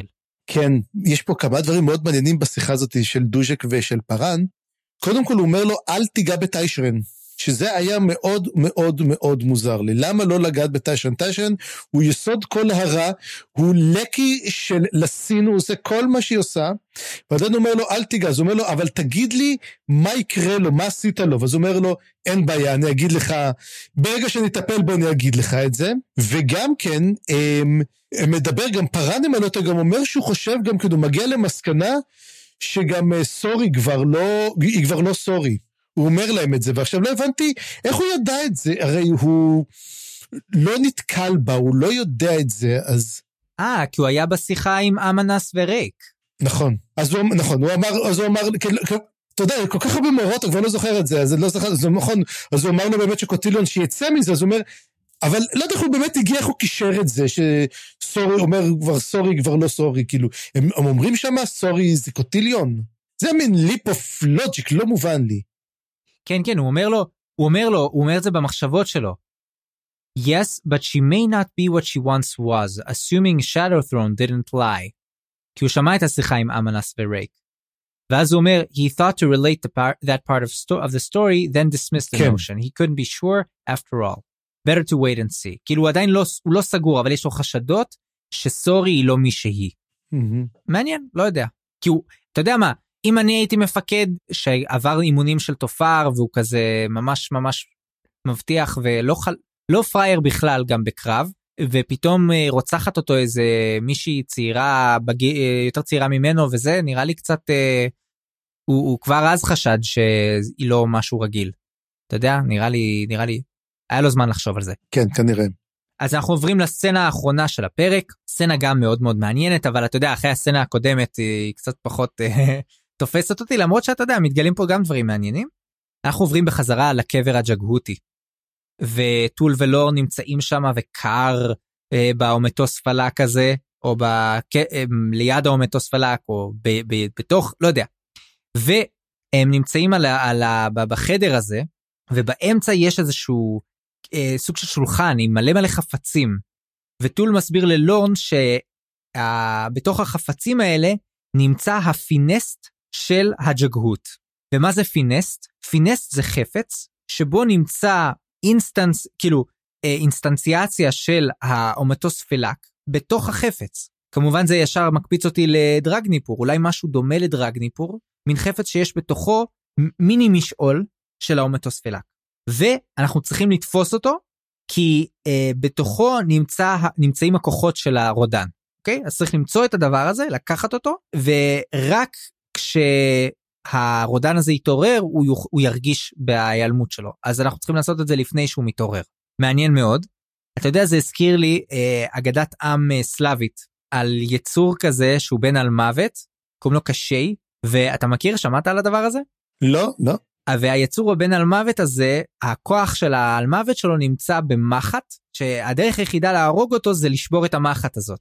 אבל מה הבעיה המחט הזאת היא נמצאת בתוך ביצה שנמצאת בתוך אה, ארנב שנמצא בתוך ברווז שנמצא בתוך אה, לא יודע קיצור ככה בתוך איזשהו ים שאי אפשר להגיע אליו לא יודע משהו כזה אני בטח לא, לא זוכר כבר את כל התסביך הזה אבל אני חייב להגיד שזאת הבבושקה הכי מוזרה בעולם ששמעתי עליה.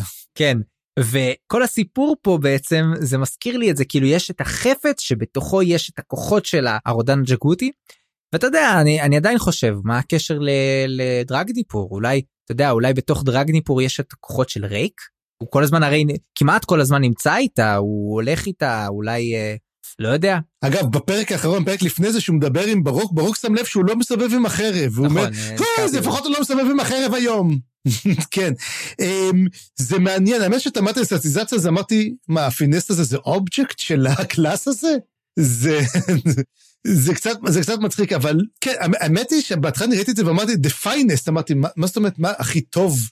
לא, זה פינס, יש אין נוסף שם, זה מין...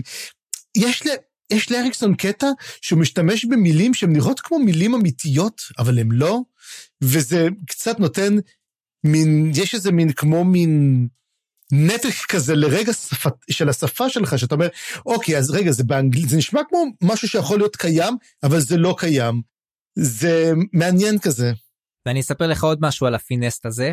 אה, אה, חוץ מזה שהוא אה, אתה יודע הוא מזכיר לי את הסיפור עם, ה... עם המחט שבתוך הביצה ושבתוך הזה זה גם מזכיר לי כמובן את הטבעת האחת. כי הפינסט הזה יש לו איזושהי הילה איזשהו כוח שהיא משדרת שלא ברור מה ההשפעות שלה אבל ממה איך שטול מתאר את זה זה לא השפעה נחמדה מי יודע מה וזה שלורן יכולה להחזיק אותה זה בגלל שיש לה את החרב או את הטרל שהולכת להגן עליה מההשפעה הזאת וגם הוא אומר לא להרבה זמן. ו- וכזה אוקיי טול אז כמה זמן היא יכולה להיות עם הדבר הזה אולי תספר לנו לא הוא לא מספר הוא אומר רק רק תדאגי שאת לא מסתובבת איתה יותר מדי זמן. ואז בעצם מתחיל אה, מין כזה קטע מצחיק לא, לא יודע מצחיק אבל משעשע קצת שהיא מחפשת את החפץ מה זה החפץ מתוך כל הדברים שיש על, ה, על האבן הזאת והיא עוברת כמה דברים, היא מרימה איזה משהו, ואז הוא אומר לה, לא, לא, לא, זה כנראה, זה כנראה הבלוט הזה שם, שהיא נמשכת אליו. נכון? אייקורן. אייקורן, כן, זה הזכיר את הקטע מאינדיאנה ג'ונס והגביע הקדוש. שיש לה את כל הגביעים ו-choose wisely, והיא באמת מרימה את החפץ, גם זה יפה כזה שהיא מרימה אותו והוא לאט לאט מן מפשיר, כי הוא היה קפוא גם כן שם. זה, זה קצת מרגיש כאילו היא מסתובבת עם, עם, עם איך זה, כור אטומי נייד. והיא סופגת את כל הקרינה שלו, או לפחות לא, אבל כנראה מסביב יספגו את הקרינה של הכור האטומי הזה. וזהו זה באמת, עכשיו ידוע שהג'גות הזה ירצה מאוד מאוד את הכוח שלו. כן הוא, הוא מאוד חשוב לו הבלוט הזה משום מה ובאמת הם אה, זה זה, זה באמת קטע משעשע כזה בין טול ולורן שהוא אומר לה what an odd choice ואז הוא כזה מושך בכתפיים ואומר the jagut are odd people. ואז אתה יודע כמו שלורן בפרקים הקודמים אנחנו עזבנו את זה אבל היא קצת התחיל להישבר לה פה are we the baddies אז היא שואלת את טול, תגיד טול, אמ, אה, אולי אה, אתה בטוח שהג'גותים האלה היו אנשים רעים? הם בכלל נלחמו בכם לפני שאתם תקפתם אותם? ואז הוא אומר לה, no comment. לא, דווקא די comment, ועוד איך comment. הוא אומר, the key lay in making them angry, for then they destroyed indiscriminately, including their own. אתה יודע, זה no comment, אבל זה חתיכת comment. אנחנו, אנחנו ידענו לזרות בהם הרס, אנחנו ידענו מה החולשה שלהם, החולשה שלהם זה להפנות אותה, לעצבן אותם וזה מפנה את הכוח שלהם נגד עצמם. עכשיו אתה יודע, יכול להיות שזה, אם הוא היה אומר, לא הייתה לנו ברירה, נאלצנו להשתמש בזה. לא, הוא לא אומר את זה. אני חושב שיש פה מין הודעה באשמה, סוג של. כן, הוא כבר אחרי 300 אלף שנה, כבר אומר, טוב, הגיע הזמן להגיד את האמת, אה, אנחנו, אנחנו התחלנו את המלחמה, כן. כן, וברגע שהיא מכניסה אותה, את הפינסט לכיס שלה, נגמר הפרק, ובזה שהרודן מתחיל לזוז. כן, מתחיל להתעורר, כבר עכשיו הוא מתחיל להתעורר. ואנחנו מגיעים לש... לפרק מספר 19, שיר מספר 19, שיר פרק 19. אנחנו פעם ראשונה מקבלים משורר חדש בשם סיבין סטור. הוא מדבר על המקדש הישן. עכשיו שאתה מדבר על מקדש ישן, ישר עולה לך קרול, כאילו מי, מי, מי זה עוד יכול להיות? וזה אומר שמישהו מת פה. וזה אומר, ואז הוא מתחיל פה בתיאור, מי שותה את העכשיו ואת האז ומזיז את האפר של, של מדורת הקבורה שלך. יוצר הנתיבים, אתה מעולם לא היית כה צמא בצעירותך. כל כך הרבה דברים יש פה שזה חבל הזמן. קודם כל, בערך התקופה שהוא מדבר, סטיבין סטור, זה בערך בתקופה של גלן העיוור. זאת אומרת, אני עדיין אומר שזה מדובר הכל על ג'וגהותים עם, עם, עם כוחות נבואה וכל מיני דברים כאלו, שאומרים את העתיד כמו קונספירציה. אם אני טועה או לא, לך תדע. הוא מזכיר את המקדש הישן, זה כמובן קרול. עכשיו, מדובר פה ככה שהוא עכשיו והאז, מדובר שגם כן, הוא מערבב את הזמנים, אנחנו ראינו כבר שקרול עושה את זה בחלום של אה, קראפ. הוא מביא את אה, פראן צ'ול מלפני 300 אלף שנה, הוא מביא את אה, קראפ שהוא גם כן, ומביא את האישה שיולדת, את סילבר פוקס. והוא מביא גם את טאטרסל, הוא אומר בוא תביא אותה, כאילו הוא מין יוצא את הכל, והוא גם כן, מה, הוא עושה גם כן את מדורת הקבורה, וכבר היה לנו את השיר על מדורת הקבורה. של אחד שיושב במדורת הקבורה, שזה כנראה קרול, יושב שם. במדורת הקבורה גם לטאטרסל הייתה מדור, מדורת קבורה. מאוד מאוד מרשימה שקרול היה שם. ובסופו של דבר אומרים לו, יוצר הנתיבים. ופה המוח התחיל לעוף, אתה מבין? שאומרים לך את הדבר הזה. ואיזה נתיבים אנחנו מכירים? שואלים. קרול יצר אותם? קראו לו אדון הקסם הגדול? או לפחות הוא יצר את החיבורים בין המשעולים, כמו שקוויקבן אה, עבר עליהם. או שיוצר את המשעולים של בני האדם. כי אנחנו יודעים, אני לא חושב שיש קשר לקרול ולמשעול האפלה ולמשעול הצללים. יכול להיות שהוא מין מישהו שיצר עוד, הוא יוצר נתיבים כלשהם. ואז זה התחיל לתת לי לחשוב על הנתיב הקיס, על המשעול הקיסרי. וכנראה יש יכולות משעול גם לקרול עצמו. ומכיוון שקרול היה מת כמה מאות שנים, נכון? ידוע שקרול הרי, הנזיר האחרון שלו מת לפני 200 שנה, וקרול עצמו לא התעורר, וידוע שיש משהו שם, אבל זה די ריק ומת. מה אם הם הצליחו להשיג גישה למשעול של קרול? וכרגע המשעול הזה כבר לא בטוח כל כך למה הבחור יושב. מה אם המשעול הקיסרי זה בעצם איפה שהחלום של קראפ? זה אותו מקום. זה מין מקום מחוץ לזמן, בגלל זה גם הנס... ההליכה בו מסוגלת לעבור הרבה דברים. אתה בעצם נמצא איזה שעה במקום, אבל חצית מקום ענק. אני לא יודע אם כל המשעולים מתנהגים ככה, אולי זה משהו של הזמן, בגלל היכולת של הזמנים של קרו לעשות את זה. זה עוד תיאוריה ככה... קטנה, אבל גם כן אומרים, הוא מעולם לא יצמד דם כך בעברו, כי קרול שותה המון המון דם, וקרול מאוד מאוד מתחזק. הוא מקבל את הדם, ואנחנו לא רואים בעצם מה הוא עושה איתו. גם בפרק הזה אנחנו לא כל כך רואים, אבל אנחנו כן נגיע למקדש קרול וכן נראה משהו מאוד מאוד משעשע שם. שם אנחנו גם נסיים את הפרק שלנו ואת החלק הזה. וזה יפה, כי בעצם החלק שמספר על המקדש, אנחנו בסוף גם מגיעים למקדש, שזה גם כן מאוד יפה. ואנחנו מתחילים עם קרוקוס ואפסלר. עכשיו קרוקוס ואפסלר נמצאים בעליית הגג, וכמובן קרוקוס כמו אלאדין אה, חייב לקפוץ על גגות, חייב אה, לא יודע מה לעשות, אומר מה, אומר מה אני אקבל חיסון? שום דבר, אני מדינה חופשית, אני עף, והוא מחליט לברוח. כאילו אומרים לו, אל תדאג, בחצות אנחנו מעבירים אותך. שו חצות, נראה לכם, אני אחכה לכם לחצות שתעביר אותי למקום אחר, שאני אפילו לא יודע, אין כזה דבר, אני, אני הולך. הוא אומר, יש לי מקום מחבוא, חבל על הזמן, אף אחד לא יגלה אותו. אנחנו נראה אחר כך את המקום מסתור שלו כמובן. ואז אפסלר שואלת אותו שאלה, מין, יש מה שנקרא armor piercing question, זה trope מאוד יפה, כאילו מין שאלה שממש שוברת את הבן אדם, ושואל אותו, תגיד לי, למה הרגת את השומר הזה? מה, מה הוא עשה לך? ופה יש לקרוקוס המון המון אופציות. יכול להגיד לה, מה, אני את הרגת אותו, אני, אני, אני, אני, אני שוחחתי עם, עם צ'ליס חצי ערומה, ואת רצחת את השומר, ואמר, הסתכלת עליי מלמטה, מה, אני לא יודע את זה? והוא בוחר באפשרות השנייה, הוא בוחר לקחת אחריות על הרצח, והוא אומר, זאת הייתה טעות, זה לא, זה לא, זה, והוא לוקח את האחריות, כי הוא בעצם מגן על אפסלר, אומר המון המון המון על קרוקוס. קרוקוס אה, מחליט בעצם להגיד, אני, אני, אני כביכול, כן, אני לוקח את האחריות שהרגתי אותו ואני, זה, אבל אז הוא פה אומר, הוא אומר, מה אני משלם בכלל, מה אני בכלל חבר בגילדת הגנבים? מה, הם לוקחים עשרה אחוז מכל מה שאני גונב, והם אומרים לשמור עליי, אמורה להיות לי חסינות דיפלומטית מכאלו דברים. הם, הגנבים לא, לא פוצעים פה. ופה חיים זה דווקא אומר, אני הולך איתך. כי אמרת, יכול להיות שבעצם סתם, אתה יודע, מפלילים אותו, אומרים לו זה, ואז הוא אומר, מה, הגילדה הזאת לא מגנה עליי? מה, מבריחים אותי ממקום למקום? וזה כנראה באמת נכון, שזה לא קרה בכלל. וזה, אני חושב על זה עכשיו פשוט, העלית את הרעיון הזה. עזוב את זה, גם, גם, גם סתם מה, מהדרך שבה הוא התנהל מול צ'אליס, זה לא היה נראה כאילו הולכת לבגוד בו סתם ככה. אתה יודע, האופציה היחידה שעלתה לי זה אולי אחר כך כשהיא שמעה שגם מת השומר הזה, שהיא mm-hmm. זוכרת אותו מאז שהיא ילדה קטנה, ושהוא היה מביא לה ממתקים וטה-טה-טה, ואז היא אמרה וואו, הוא רצח אותה, הוא רצח את, את, את משה, אני נורא נורא מצפנית עליו.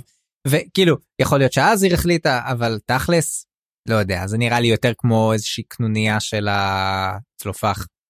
כן, האמת שהוא דיבר על הדבר הזה, אני חשבתי ישר על ההסתדרות. לא רוצה להאשים שמות ודברים כאילו, מה, אני משלם עשרה אחוז, יש לי בתלוש משכורת שלי, אני יורד לי להסתדרות. הם אמורים להגן עליי, הם זרקו, זרקו אותי לכלבים, אני, לא לכלבים האלו, אבל כלבים אחרים בטוח כן. אבל בעיקרון של דבר, הוא מחליט זהו זה, ואז מה הוא עושה? קרוקוס עם הרעיונות הכי טובים בעולם, אני אומר לך, קרוקוס הוא דביל.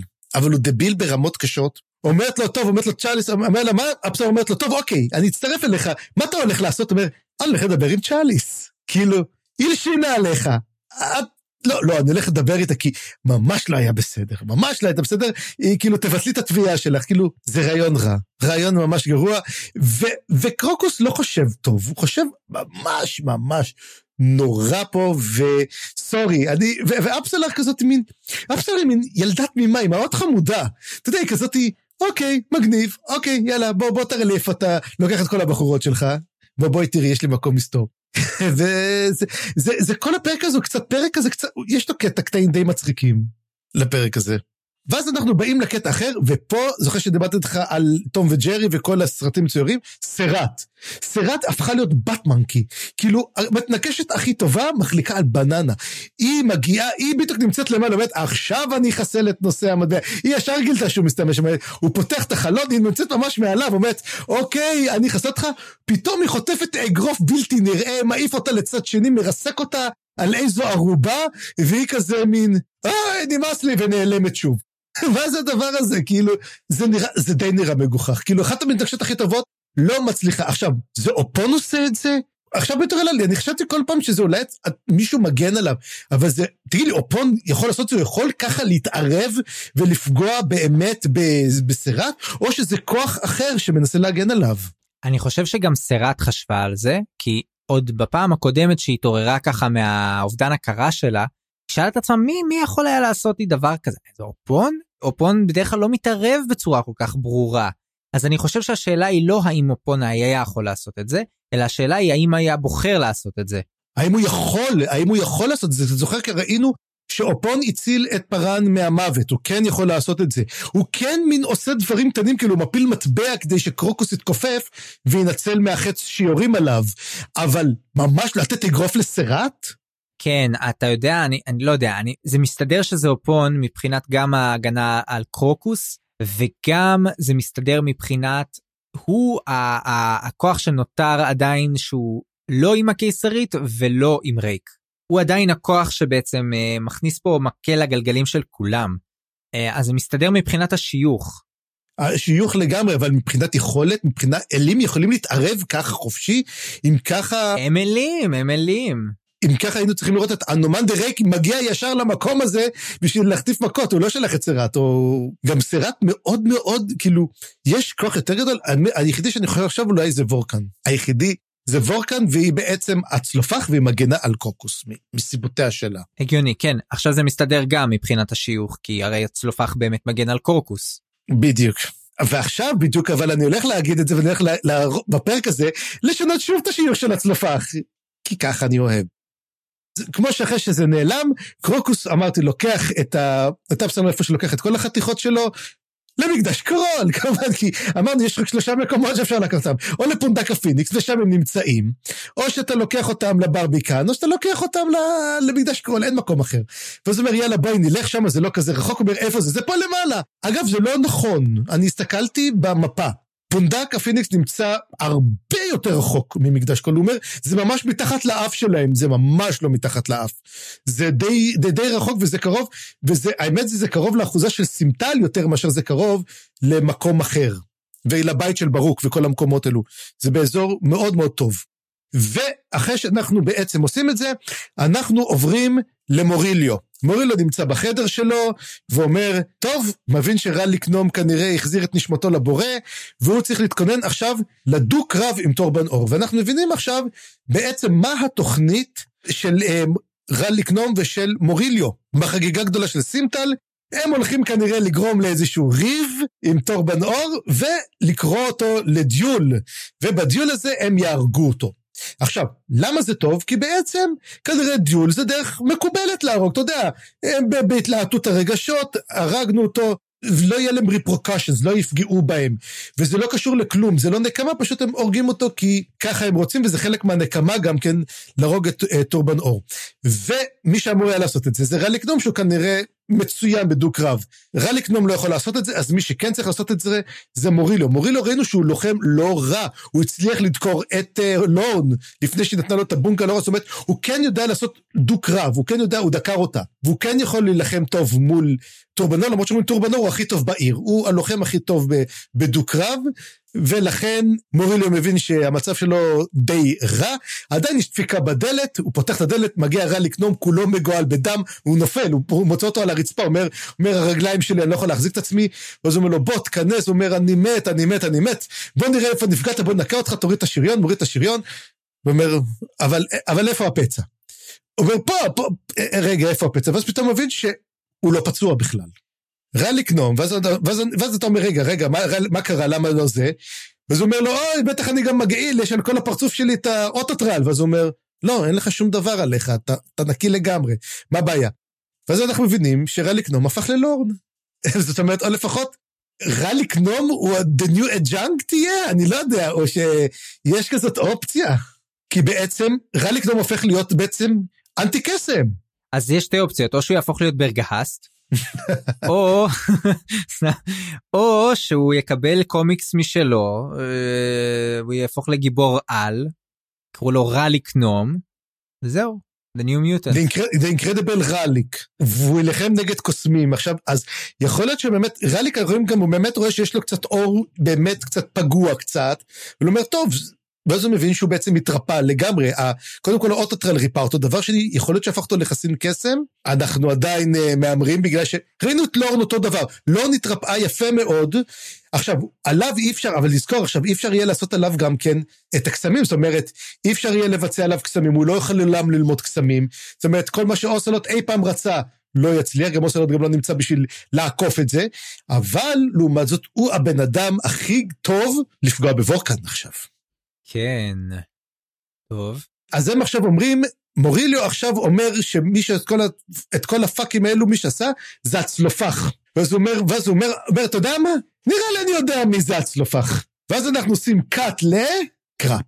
ועכשיו אני אומר, אולי קראפ הוא הצלופח. למה מוריליו יודע את זה? למה הוא חושב שזה זה? ופתאום יש את ה cut הזה לקראפ, אז אתה אומר כזה, או oh, קראפ. ואז עכשיו, או oh, קראפ. בדיוק. ועכשיו השאלה, האם קראפ הוא הצלופח, הרבה הרבה סיבות למה כן. המון המון סיבות למה כן. זה גם יותר מחזק את העובדה שקראפ, לא, אני לא יודע, יכול להיות שקראפ הוא קרול עם פיצול אישיות? בעצם המהות של קראפ, של קרול בעולם, היא, היא יושבת על ידי, על קראפ, שהוא מין מנסה כזה, אתה יודע, להבין מי הוא בעצם, ותוך כדי שנכנס יותר דם, קראפ יותר יתחיל להבין איזה אלו בעצם. אתה יודע, זה אחת התיאוריות שאני העליתי ב... נכון, אתה אמרת את זה לגמרי, בגלל זה אני אומר, התיאוריה שלך מתחילה להחזיק הרבה מאוד מים. לא יודע, אני לא יודע, זה, זה באמת, אבל אני לא יודע אם לזה מוריליו התכוון, אבל מעניין. אתה יודע, במי עוד הוא יכול לחשוד? בדיוק, כאילו מוריליו אומר, אה, אני יודע מי זה, זה או טורבן אור, או וורקן, מוריליו, אני לא יודע אם מוריליו מתנקש או לא מתנקש, אנחנו יודעים שהוא לוחם טוב, אנחנו יודעים שהוא בעולם הפשע, עדיין לא הבנו בדיוק מה התפקיד שלו בעולם הפשע. מה הוא, הוא פושע, אבל לא יודעים, הוא לא, הוא לא בגילדת הגנבים, יכול להיות שכן. הוא fence, הוא fence.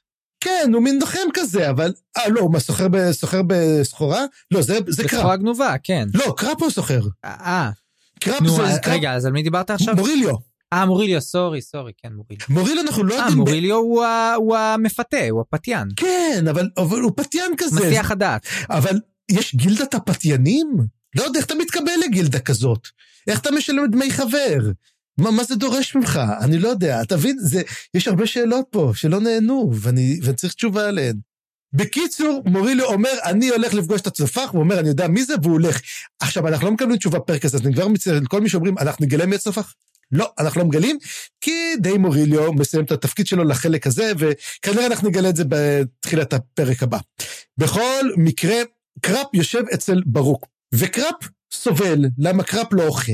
אבל הוא אכל קצת לפני זה, אבל הוא אומר, אוי, עכשיו, אני אוהב שקראפ מדבר, הוא מדבר על עצמו בגוף שלישי, והוא מרחם על עצמו, אוי, קראפ לא אכל כל כך הרבה, אוי, אני מדמיין לעצמי מה אפשר לאכול, אוי, כמה אני מדמיין. עכשיו, הדבר הזה קצת יותר מתאים לזה אם הוא קרול. והוא פתאום מתחיל להיות רעב, ואומרים, למה אף פעם לא היית כל כך רעב שהיית צעיר, שואלים אותו בשיר על קרול, ופתאום קראפ מאוד מאוד רעב. אתה, אתה שמת לב לקטנצ'יק הזה? אני פה מתחיל לבנות על התיאוריה שלך, אני לא יודע מאיפה הבאת אותה, אבל היא ממש מגניבה. ונראה לי אפשר לבנות עליה. וקראפ לאט מאוד מאוד רעב, הוא מדבר, ולמה הוא רעב? כי אתה יודע, אם האוכל בא תיאבון. ותמיד, תמיד רואים את קראפ אוכל הרבה, אבל פתאום האדם הוא מאוד מאוד נהיה רעב. הוא אומר לברוק, מה לעשות? וכאילו ברוק לא שם לב לו, ויושב אצלו ואומר לו, מה קורה, מה עם זה? ואז ברוק אומר לו, תשמע, אני רוצה, לקראפ, אני רוצה לפגוש את הצלופח, אני רוצה לכרות איתו ברית. הוא מבין שכנראה המצב שלו עם הברית שלו עם אנומנדר רייק נורא, ואנומנדר רייק הוא לא מאמין שכנראה יעמוד במילה שלו, כי זה יפה שאנומנדר רייק אומר שהוא עומד במילה וזה, אבל הוא לא מאמין, הוא אומר, אני רוצה לפגוש את הצלופח, אני רוצה לדעת גם כן מי זה, וקראפ אומר לו, אין בעיה, אני אעביר את ההודעה שלך, הוא אומר, ומתי אני אקבל את ההודעה? אומר, היום בערב כבר תהיה לך תשובה. קראפ כל כך מקורב, או שקראפ אומר, כן, אני השליח. שליח? אז אני, בסדר, אני כבר אחליט מה שאני אעשה. או שלמעשה קראפ לא יודע מי, בעצם קרול הוא הצלופח, וקראפ לא מודע בכלל לזה שיש מישהו שם שנמצא. קראפ לא מודע בכלל למשהו. זאת אופציה. זאת אופציה גם. אתה יודע מה אני חושב? אה, אה, בכל מקרה בוא נתייחס רגע לעובדה שיש פה double speak ממש מגניב בינו לבין אה, ברוק. כי ברוק כאילו מספר לו תשמע הייתי רוצה לדבר אולי עם Circle Breaker אבל אני לא יודע איפה למצוא אותו טה-טה-טם וקראפ אומר "טוב, טוב אני יכול לדבר עם הצלופח בעצם כאילו זה מראה לנו שברוק יודע שיש פה בעצם סוכן כפול וקראפ הוא כן אתה יודע עושה דברו אבל הוא מודע לזה שהוא גם עובד אצל הצלופח. כן. זה לא סתם. כן, ברוק לא טיפש. ברוק הוא האחרון שאני יכול להגיד שהוא טיפש, וגם כן, אנחנו רואים שגם כן ה- העלילה מתחילה להתהדק לכיוון הצלופח ולנסות להבין מה הצלופח רוצה. הצלופח אנחנו יודעים לא רוצה שיהיו מלכים, נכון? ולכן עריץ ג'גותי אולי בעצם זה משהו שהצלופח ממש ממש לא רוצה. צריך לזכור. אוקיי, וזה בעצם הסוף בעצם גם הנושא של קראפ וגם את קראפ אנחנו לא נראה, ואנחנו חוזרים לחבר'ה האהובים עליי, פארן, וויסקי ג'ק וכל החבר'ה האלו. עכשיו, פארן מתחיל לעשות אחד ועוד אחד. הוא מתחיל לחשוב, לחשוב על כל הנתונים שהוא קיבל, וכמונו פותח פודקאסט וחושב, ומתחיל לדבר פודקאסט של וויסקי ג'ק ופארן, שהוא אומר לו את התיאוריות שלו. עכשיו, זה קטע נחמד, כי זה כמו מין תיאוריות כלשהן שהוא מתחיל לעשות את זה, זה מין קטע כזה כמו הרקול פוארו, או שרלוק הולמס מתחיל לספר לו, אוקיי, זה ככה, ככה וככה. ככה, ואז הוא מתחיל, ואז בעצם הוא מתחיל לדבר איתו ואומר לו, תשמע, אני מתחיל להבין את התוכנית שלכם, מה אתה מתכוון לעשות. הוא אומר, מלאזן מאבדת את גנבקיס, הוא אומר, וקלאדן ברוד כבר יוצא לכיוון פייל. איך הוא יודע את זה? בגלל העדרים של הבהדרין. הוא ראה אותם נודדים לכיוון פייל, הוא מבין, בעצם הוא הולך לעשות מצור על פייל בעצמו. והמורנטים, הם הולכים לצאת מהברית והולכים לעשות מהלך משלהם. כי בעצם, צריך לזכור, המורנט, הם עובדים אחד לאחד. הם גמרו את כל ההרג שהם רוצים לנקום בפייל, הם סיימו. מה הם מתכוונים לעשות המורנט, לא ידוע. אבל יש להם מהלך שמתכוונים לעשות. ואז הוא אומר, בעצם, מה הבעיה? דוג'ק עכשיו לא יוכל לשמור על פייל, הוא יברח מפייל. אין סיכוי שהוא ילך לעמוד במצור הזה, ולכן הוא חייב את דרוג'יסטן. דרוג'יסטן זאת העיר הכי עשירה בכל הערים החופשיות של גנבקיס, הוא חייב אותה. הוא חייב את הכסף שלה, הוא חייב את הציוד שיש בה, הוא חייב גם את האנשים שיש בה. כי המטרה בעצם היא להילחם מול נביא הפניון. ולכן הוא חייב מה שנקרא בסיס, ובסיס טוב. הוא לא יכול להשמיד את העיר, פייל הושמדה, היא לא יכולה. יכול להיות שבעצם פייל הייתה אמורה להיות העיר הראשונה, העיר שהולכת להיות בעצם המקום ממנו הולך לתקוף, אבל בגלל כל המתקפה האדירה וכל מה שטיישרן עשה, הם איבדו את זה. ולכן דרוג'יסטן נשארת, ומה שהם הולכים לעשות, זה לעשות כאוס, לגרום לכאוס בדרוג'יסטן, לפוצץ, לגרום לבהלה, ואז מי בא להציל אותם? דוז'ק בא להציל את העם מעצמם, ולכן דוז'ק הצטייר כמושיע, לא כעריץ, לא כמלך. ולכן, גם כן, הוא יקבל בעצם את כל דרוג'יסטן על צלחת זהב. זה בעצם המטרה, וזאת הסיבה למה יש את המוקשים. הוא בעצם הולך לפוצץ את המוקשים בשביל לגרום להמון המון היסטריה. ואז וויסקי ג'ק אומר, נכון, יפה, בוא תמשיך, אתה בינתיים מתקדם יפה מאוד. ואז הוא אומר גם כן, תשמעו, אתם לא חוששים מהקיסרית. הקיסרית הולכת לאבד את שבע הערים. יש מרד מאוד מאוד גדול שעומד לפרוץ שם, ואנחנו רואים כמה השליטה של הקיסרית היא חלשה. יש לה בעצם את אזור של אונטה, יש לה את האי מלז, יש לה את שבע הערים, והיא עכשיו באה לכבוש את גניבקיס. יש עוד מקום שמדובר עליו בקורל, מדובר עליו ממש בהתחלה, בפרולוג מדובר על זה. מדובר בפרולוג שברגע שהם יצאו לכבוש את המערכה, אז הוא אומר, יש גם את המערכה על קורל. אנחנו לא יודעים מה קורה שם בכלל, אם המערכה הצליחה או לא הצליחה, זאת אומרת, המערכה, באמת האימפריה התפשטה, השבע ערים נכבשו על ידי אה, קלנבד, ולסין לא מצליחה להחזיק מעמד. היא שולחת את הכוחות שלה לגנבקיס, היא מפסידה את הכוחות בגנבקיס. הוא אומר, אני לא חושש מזה שהקיסרית תבוא אחריי, למה היא יש לה צרות בשבע ערים, אם היא תלך, היא תלך לשם. זה לא נכון. ולכן, מה שקורה פה בעצם, הוא אומר, צריכים להתאגד מול האויב האמיתי, זה נביא הפניון. וזה בעצם המטרה, מה שאנחנו הבנו, הבנו לפני זה מדוז'ק, בעצם אנחנו סוגרים פה את הנקודה. ופה אני אגיד רק דבר אחד קטן. יש מרד בשבע הערים. עכשיו, מה הדבר האחרון שאנחנו יודעים על השבע הערים? ואני אתן פה איזה טינג קטן. אנחנו יודעים שבשבע הערים, הפעם האחרונה ששמענו עליהם, אנחנו שמענו על הטלנימאס. הטלנימאס עזבו אמ, את הצבא, הרי הצבא של, של הטלנימאס היה בשבע ערים, והוא עזב כדי להילחם במלחמת הג'גותים ה-28 מול איזה עריץ שהם מצאו בג'הגודן. ואנחנו לא יודעים אם הם ניצחו או לא. ואנחנו יודעים שלמעשה, לא יודע אם כולם חוסלו או לא, זה הלוגרוס יצא. ואנחנו יודעים שהרבה מאוד, וטולי יצא ואומר, אני שרדתי, אני היחידי ששרד. הוא היחידי ששרד בעצם את ה... זה. אם יש שם עריץ ג'גותי, אולי יש עוד עריץ ג'גותי בשבע ערים, שמתחיל מרד. מה שמראה שיש לנו פה יותר מדי עריצים ג'גותיים יחסית לגזע שאמור להיות מת. כן, quote unquote unquote מת. אבל uh, שאלה טובה. ופה בעצם אני מתחיל פה להבין דבר אחר, שיש סיכוי שדוז'ק מבין שהוא הולך לנהל מלחמה שאין לה סיכוי. יש לו ארמיה אחת שזה עשרת אלפים איש, אין לו יותר מזה. יש לו ארמיה אחת, עשרת אלפים איש, הוא יודע שהוא לא יכול להילחם מול קלאדן ברוד, והוא יודע שקלאדן ברוד הולך לבוא לו מאחורה. אין שום ספק בזה. אבל הוא כן הולך לנסות לחזק את עצמו כמה שניתן עם דרוג'יסטן, כדי לתקוף משם בעצם את הנביא של הפניון, ולהציל. עכשיו, יכול להיות אומרים שהוא אוסף כוחות, יכול להיות שהנביא של הפניון אסף מאות אלפי אנשים, אין סיכוי לצבא לנצח את זה, אבל יכול להיות שהם ינסו לעשות בעצם איזושהי מתקפת פתע, אה, לשלוח את ווסקי ג'ק לעוד איזה ריגול, יכול להיות שגם כן אופון יכול לעזור פה. זאת השאלה, מה בעצם יקרה לדוז'ק ולכל הארמיה האחרונה שנותרה? ופה יש לי עוד תיאוריה, אבל אני אספר אותה שבוע הבא, כי היא כבר תיאוריה יותר מדי מורכבת. ואני רק אתן לכם כמה דברים, ואני אתן לכם לחבר אותם ביחד, ואני אתן לכם לחבר את התיאוריה הזאת. דוז'ק, הארמיה השישית, והציטוט מהפרק הקודם. מה זה אומר לגבי המלחמה בנביא הפניון? זו תיאוריה, אבל היא מעניינת. אוקיי, יש, יפה. נמשיך הלאה. ואנחנו חוזרים ללון ולטול, הם יוצאים מתל הקבורה, ומתברר שהזמן, כמו שאמרנו, באומטוס פלק, לא עובד יפה, הוא עובד אחר, והם היו בתוך התל קבורה חמש דקות, עברו יומיים. מה שמראה שגם כן אומטוס פלק תופס את הזמן, הוא קולט את הזמן, ולון מתברר, הנה, היא כבר התרפאה, כמו שאמרנו לאוטוטרל, וככה בעצם מבינים שהאוטוטרל גם מרפא, כמו רליקנום, וטול אומר, אני ממתין לך פה, אני לא הולך, אני סיימתי, אני לא הולך פה לטפל בדורג'סטון, זה לא מעניין אותי, ממש לא הסיפור שלי, אבל אני כן אחכה לך, את יכולה לבוא איתי. אני לא יודע דרך אגב לאיפה הוא מתכוון לקחת אותה, לאיפה הוא לוקח את החתיכות שלו, אבל uh, זה מעניין, אולי הוא רוצה לקחת אותה לשבע ערים, אולי הוא רוצה לקחת אותה למלחמה בעוד איזה עריץ ג'גותי אחר, אני לא יודע מה טלנימאס עושים בשעות הפנאי, שמתוך 300 אלף שנה אתה מוצא בטוח תחביב אחד או שניים. ו...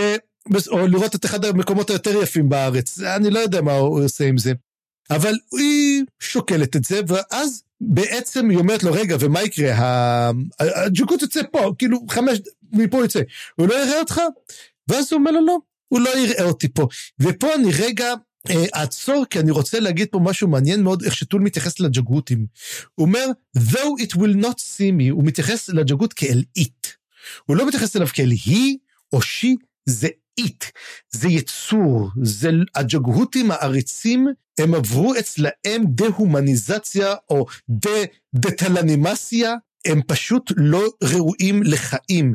בדרך כלל אחד הדברים גם משתמשים פה במילה ג'נוסייד, הרבה במשפטים פה גם כן, ומדובר שהנביא הפניון הולך לעשות ג'נוסייד, מה שקצת מתחיל לי לחשוב שאולי הנביא הזה אולי הוא טלנימס שהשתגע. והוא יוצא לג'נוסייד לחסל את כולם בשביל הג'גהותים, והוא יוצא. שזה אופציה, אנחנו לא יודעים בעצם מה קורה, ואולי כל הג'גותים, ש... כל הטלנימאס שנעלמו, הם הגיעו אליו. גם כן, יכול להיות שזה, אולי זה הקרון אימאס, הנה עכשיו אני עולה, אולי הקרון אימאס זה בעצם נביא הפניון. אה, אה, אה, אה, אה, אולי. עכשיו, מה שגם אומר, הוא אומר, it will not see me. הם, באחד הדברים שמלמדים בג'נוסייד, זה שאתה לא יכול לראות את האויב שלך כבן אדם או כשווה ערך אליך. בעוד שאתה מתייחס היא, זה זה it. וזה מראה בעצם שאחרי 300 אלף שנה, אתה לא נמאס, לא אכפת להם מהג'גותים. הם מתייחסים אליהם כאל מטרד שצריכים לחסל, לא ראוי אפילו לחיים. משפט פשוט, אבל השימוש בלשון של אריקסון היא כל כך חדה, שברגע שקראתי את זה, אם אומרים אם יש איזה משפט כלשהו שתפס אותך, זה המשפט שתפס אותי לגמרי, כי מעבר לכל האימפריות וכל הדברים שהם עשו, הדבר שהטלנימאס עשו, הם פשוט הורידו כל ערך של חיים. כאילו, אפילו, אתה לא בא להרוג את הג'גות הזה? לא. אני כבר לא אכפת לי, כבר, זה זבל, תטפלו בזה אתם כבר, אני כבר לא שם. ובאמת הנקודה האחרונה שבעצם לורן עוזבת, נוסעת, כאילו, לה, היא יוצאת להרוג את סורי, היא בעצם לא יודעת מה שקרה לסורי, והיא ככה ככה אומרת, אוי, חבל על פארן דווקא, לא, יכלתי לבלות את הזמן איתו, כאילו היה לה איזה, היא, היא שמה עליו עין, פארן כנראה, אני לא יודע, משחק אותו כנראה קריס המברוט משחק אותו. בעיבוד הקולנועי, ואז היא מבינה שהג'גות הולך להתעורר תוך יומיים, יש לה יומיים לעשות עם הבלוט, ואומרת, אני חייבת להטמין את הבלוט הזה איפשהו, והיא מחכה, והיא אומרת כזה, נושמת עמוק, מסלקת כל החרטות ממנה, ויוצאת לדרך. מה שאומר שבעצם הולך להיות לנו עכשיו גם כן, איך קוראים לזה? אפסלר נגד לורן, קונפרמד. רק נקודה קטנה, אני מאוד אוהב את ה... בעצם כשהיא נפרדת מטול, farewell in your search, טולן, ואז הוא אומר לה, that name is past, I am now tool. זה כזה נקודה מאוד, uh, אתה יודע, הוא כבר לא, כן, הוא כבר לא, הוא כבר לא טלנימאסי כבר, הוא, הוא, הוא זומבי, אבל הוא לא רואה את עצמו כחלק מה, מהשבט הענק הזה של הטלנימאס. הוא אומר, כולם מתו כבר, אני רק יחידי נשארתי, ומה הוא מחפש? מה הוא בא לחפש? מה, מה יש עוד לחפש בעולם הזה? עוד טלנימאסים? הוא לא מרגיש קרוב אליהם, הוא לא מרגיש חלק מהמשימה שלהם. אולי הוא מחפש טלה נמאסית, להקים איתה משפחה, ככה, אתה יודע, להתמסד. כן, אם, אם אחרי 300 אלף שנה אתה לא למדת להתמסד, אני לא חושב שעוד שנה תעזור, אבל יכול להיות שהוא הולך לחפש את המקום שבו הולכת להיות ההתאספות הגדולה של הטלנימאס, כי זה הרי שנת התאחדות הטלנימאס עם הקרונים, אז השבע שלה מה הקרונים. האם יש קשר בין הקרונים-מס לקרון? Hmm, צריך לחשוב. ואנחנו חוזרים בחזרה לקרוקוס ואפסלר, וזה קטע נורא נורא נורא מצחיק. בעוד הקטע של תמיד טול הוא תמיד קטע כבד וזה, עכשיו אנחנו מקבלים קטע קצת סוכרי כזה, קרוקוס ואפסלר עולים למקדש, וכל פעם זה, זה, זה, מין קטע כזה שקצת מתחיל את המערכון הזה של אסי וגורי, שוב שוב שוב אל הים, יש שם כריש, שוב שוב שוב אל הים, אבל הוא רוצה לאכול אותי, זה אותו דבר. היא באה הולכת לו, אומרת לו, שמע, משהו לא בסדר פה. לא, זה בסדר, יש פה איזה נוזל, לא, זה מים, וזה דביק. זה לא, יש פה, תמיד יש פה איזה ציורים בתוך המקדש הזה. תעזבי, לא אכפת לך. ורגע, ויש פה אולי איזה משהו, אין פה כלום, יש פה גופה. ואז הוא אומר, אה, אוקיי, וזה פשוט קורה, ואז הוא מסתכל ואומר, מה קרה, מי תקע לו סכין בראש? וזה פשוט קטע קורע, הם, הם, יש להם כימיה נהדרת לאבסלר וקרוקוס, ואז הם בעצם מוצאים את, של, את הגופה של אוסלוט, ו, וקרוקוס כזה אומר, מה הסיפור פה, למה כולם באים פה למות? כאילו זה המקום מסתור שלי, אף אחד לא מכיר את המקום, הזה. אני פה יושב, מסתכל, עושה את הכל. מה, הקטע של המתעקשים? כל פעם בא מתנקש פה מת, והוא ראה אותו, זה שירה עליו. פעם שנייה כבר עוד מתנקש, כאילו, כאילו, מה יש במקום הזה? וזה קטע נורא, נורא, נורא, נורא קורע. ואז בעצם הם מדברים על הירחים.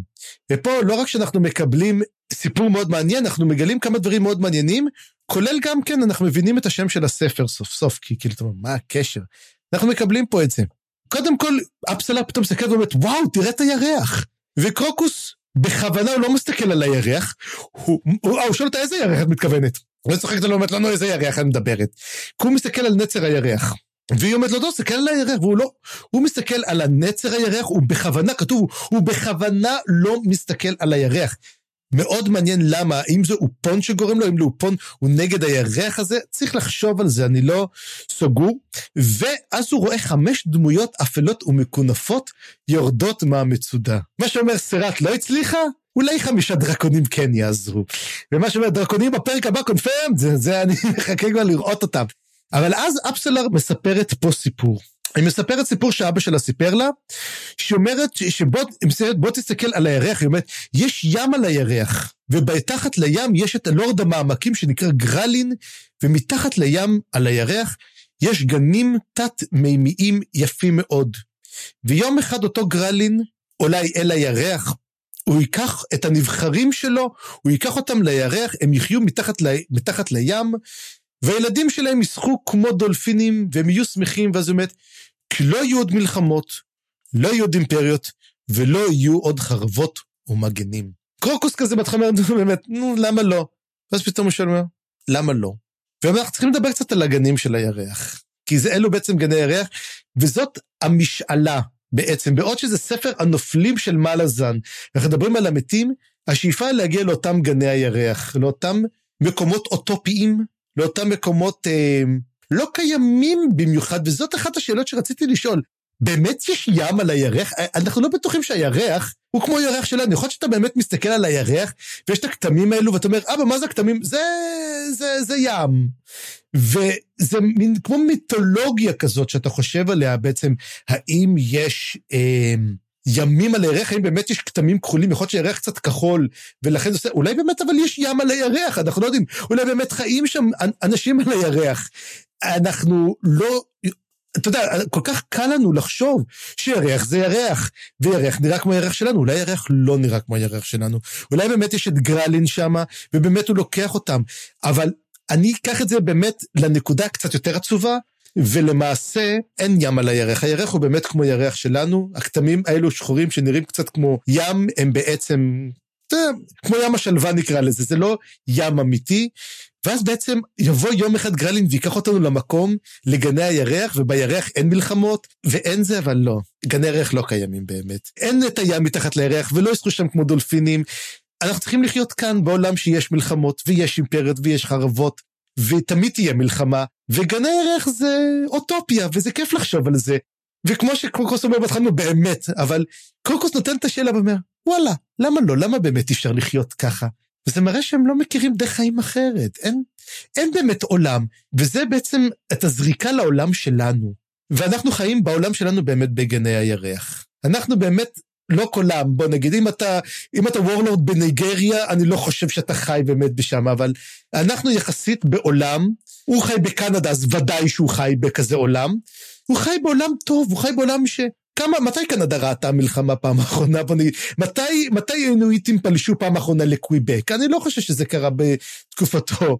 ובעצם אנחנו חיים במין אופוריה כזאת, אנחנו חיים במין עולם שאנחנו אוהבים לקרוא על מלחמות, אנחנו קוראים ספרים על מלחמות, אנחנו אוהבים פנטזיה מלחמתית, והדמות כזו אומרת, זה מעניין, וזה כמו מזכיר לי את הסיפור של הסתבלח אגב, באיש במצודה הרמה, של פיליפ קיי דיק, זה מאוד זרק אותי לשם, שזה עולם, ספר שמספר על היסטוריה אלטרנטיבית שבה הנאצים ניצחו, ואז מישהו מוציא ספר, ספר היסטוריה אלטרנטיבית חתרני, שהוא מספר מה היה קורה אילו בעלות הברית היו מנצחות במלחמה. איזה ספר חתרני לחשוב על כזה דבר. וזה בדיוק מה שקורה פה. השאיפה לגני הירח זה החיים שלנו, ואנחנו מסתכלים ומחפשים את המלחמה. ותבינו איזה עולם טוב אנחנו חיים, באיזה אוטופיה שהם אומרים, וואלה, זה יכול להיות רעיון טוב. וזה עוד יותר עצוב, שהם בעצם לא מכירים את זה ואין להם אפשרות להגיע למקום הזה. אז אה, שתי נקודות שהתחברו לדברים שאמרת שהם אה, באמת מעניינים. הדבר ראשון, האם זה אמיתי או לא, לדעתי יש פה הצצה לתמימות של אפסלר, שהיא עדיין בליבה ילדה, ילדת דייגים צעירה, שאתה יודע, זה נשמע כמו משהו שמשפחת דייגים יכולה לספר לילדים שלה. והיא יודעת מה זה דולפינים והיא חיה קרוב לים אז קל לה לדמיין את כל הדברים האלה זה נראה לי משהו כזה מאוד uh, קרוב ל...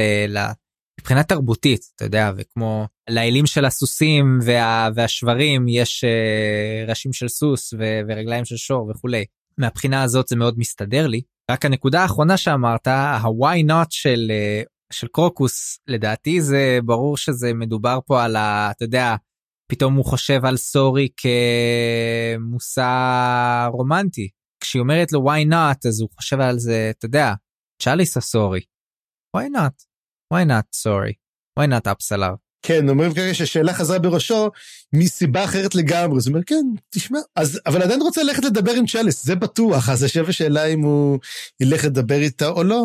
נראה אולי הוא ישכח אותה ויחשוב על גני ללכת לחיות בגני הירח יחד עם אפסלר. אולי מה שבעצם טול מחפש זה גם את גני ערך, הוא מחפש מקום בלי מלחמה. הוא ראה מלחמה 300 אלף שנה, הוא חיכה לזה, הם רק חיכו לג'גותים. אולי הוא מחפש מקום רחוק, שלב, אולי לשחות, גם כנראה מחפש מקום לשחות בו אחרי שהיה במדבר כך הרבה זמן, ראינו שהם יוצאים מתוך האדמה.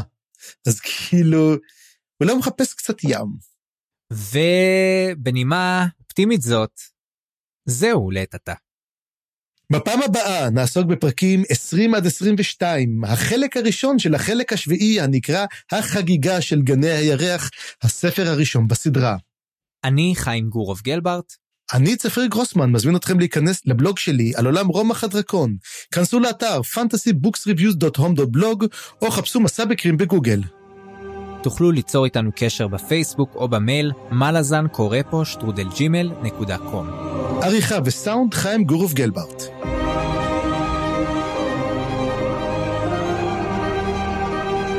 הצטרפו אלינו לדיונים בקבוצת הפייסבוק מלאזן קבוצת קריאה. תודה שהאזנתם, וניפגש בפרק הבא.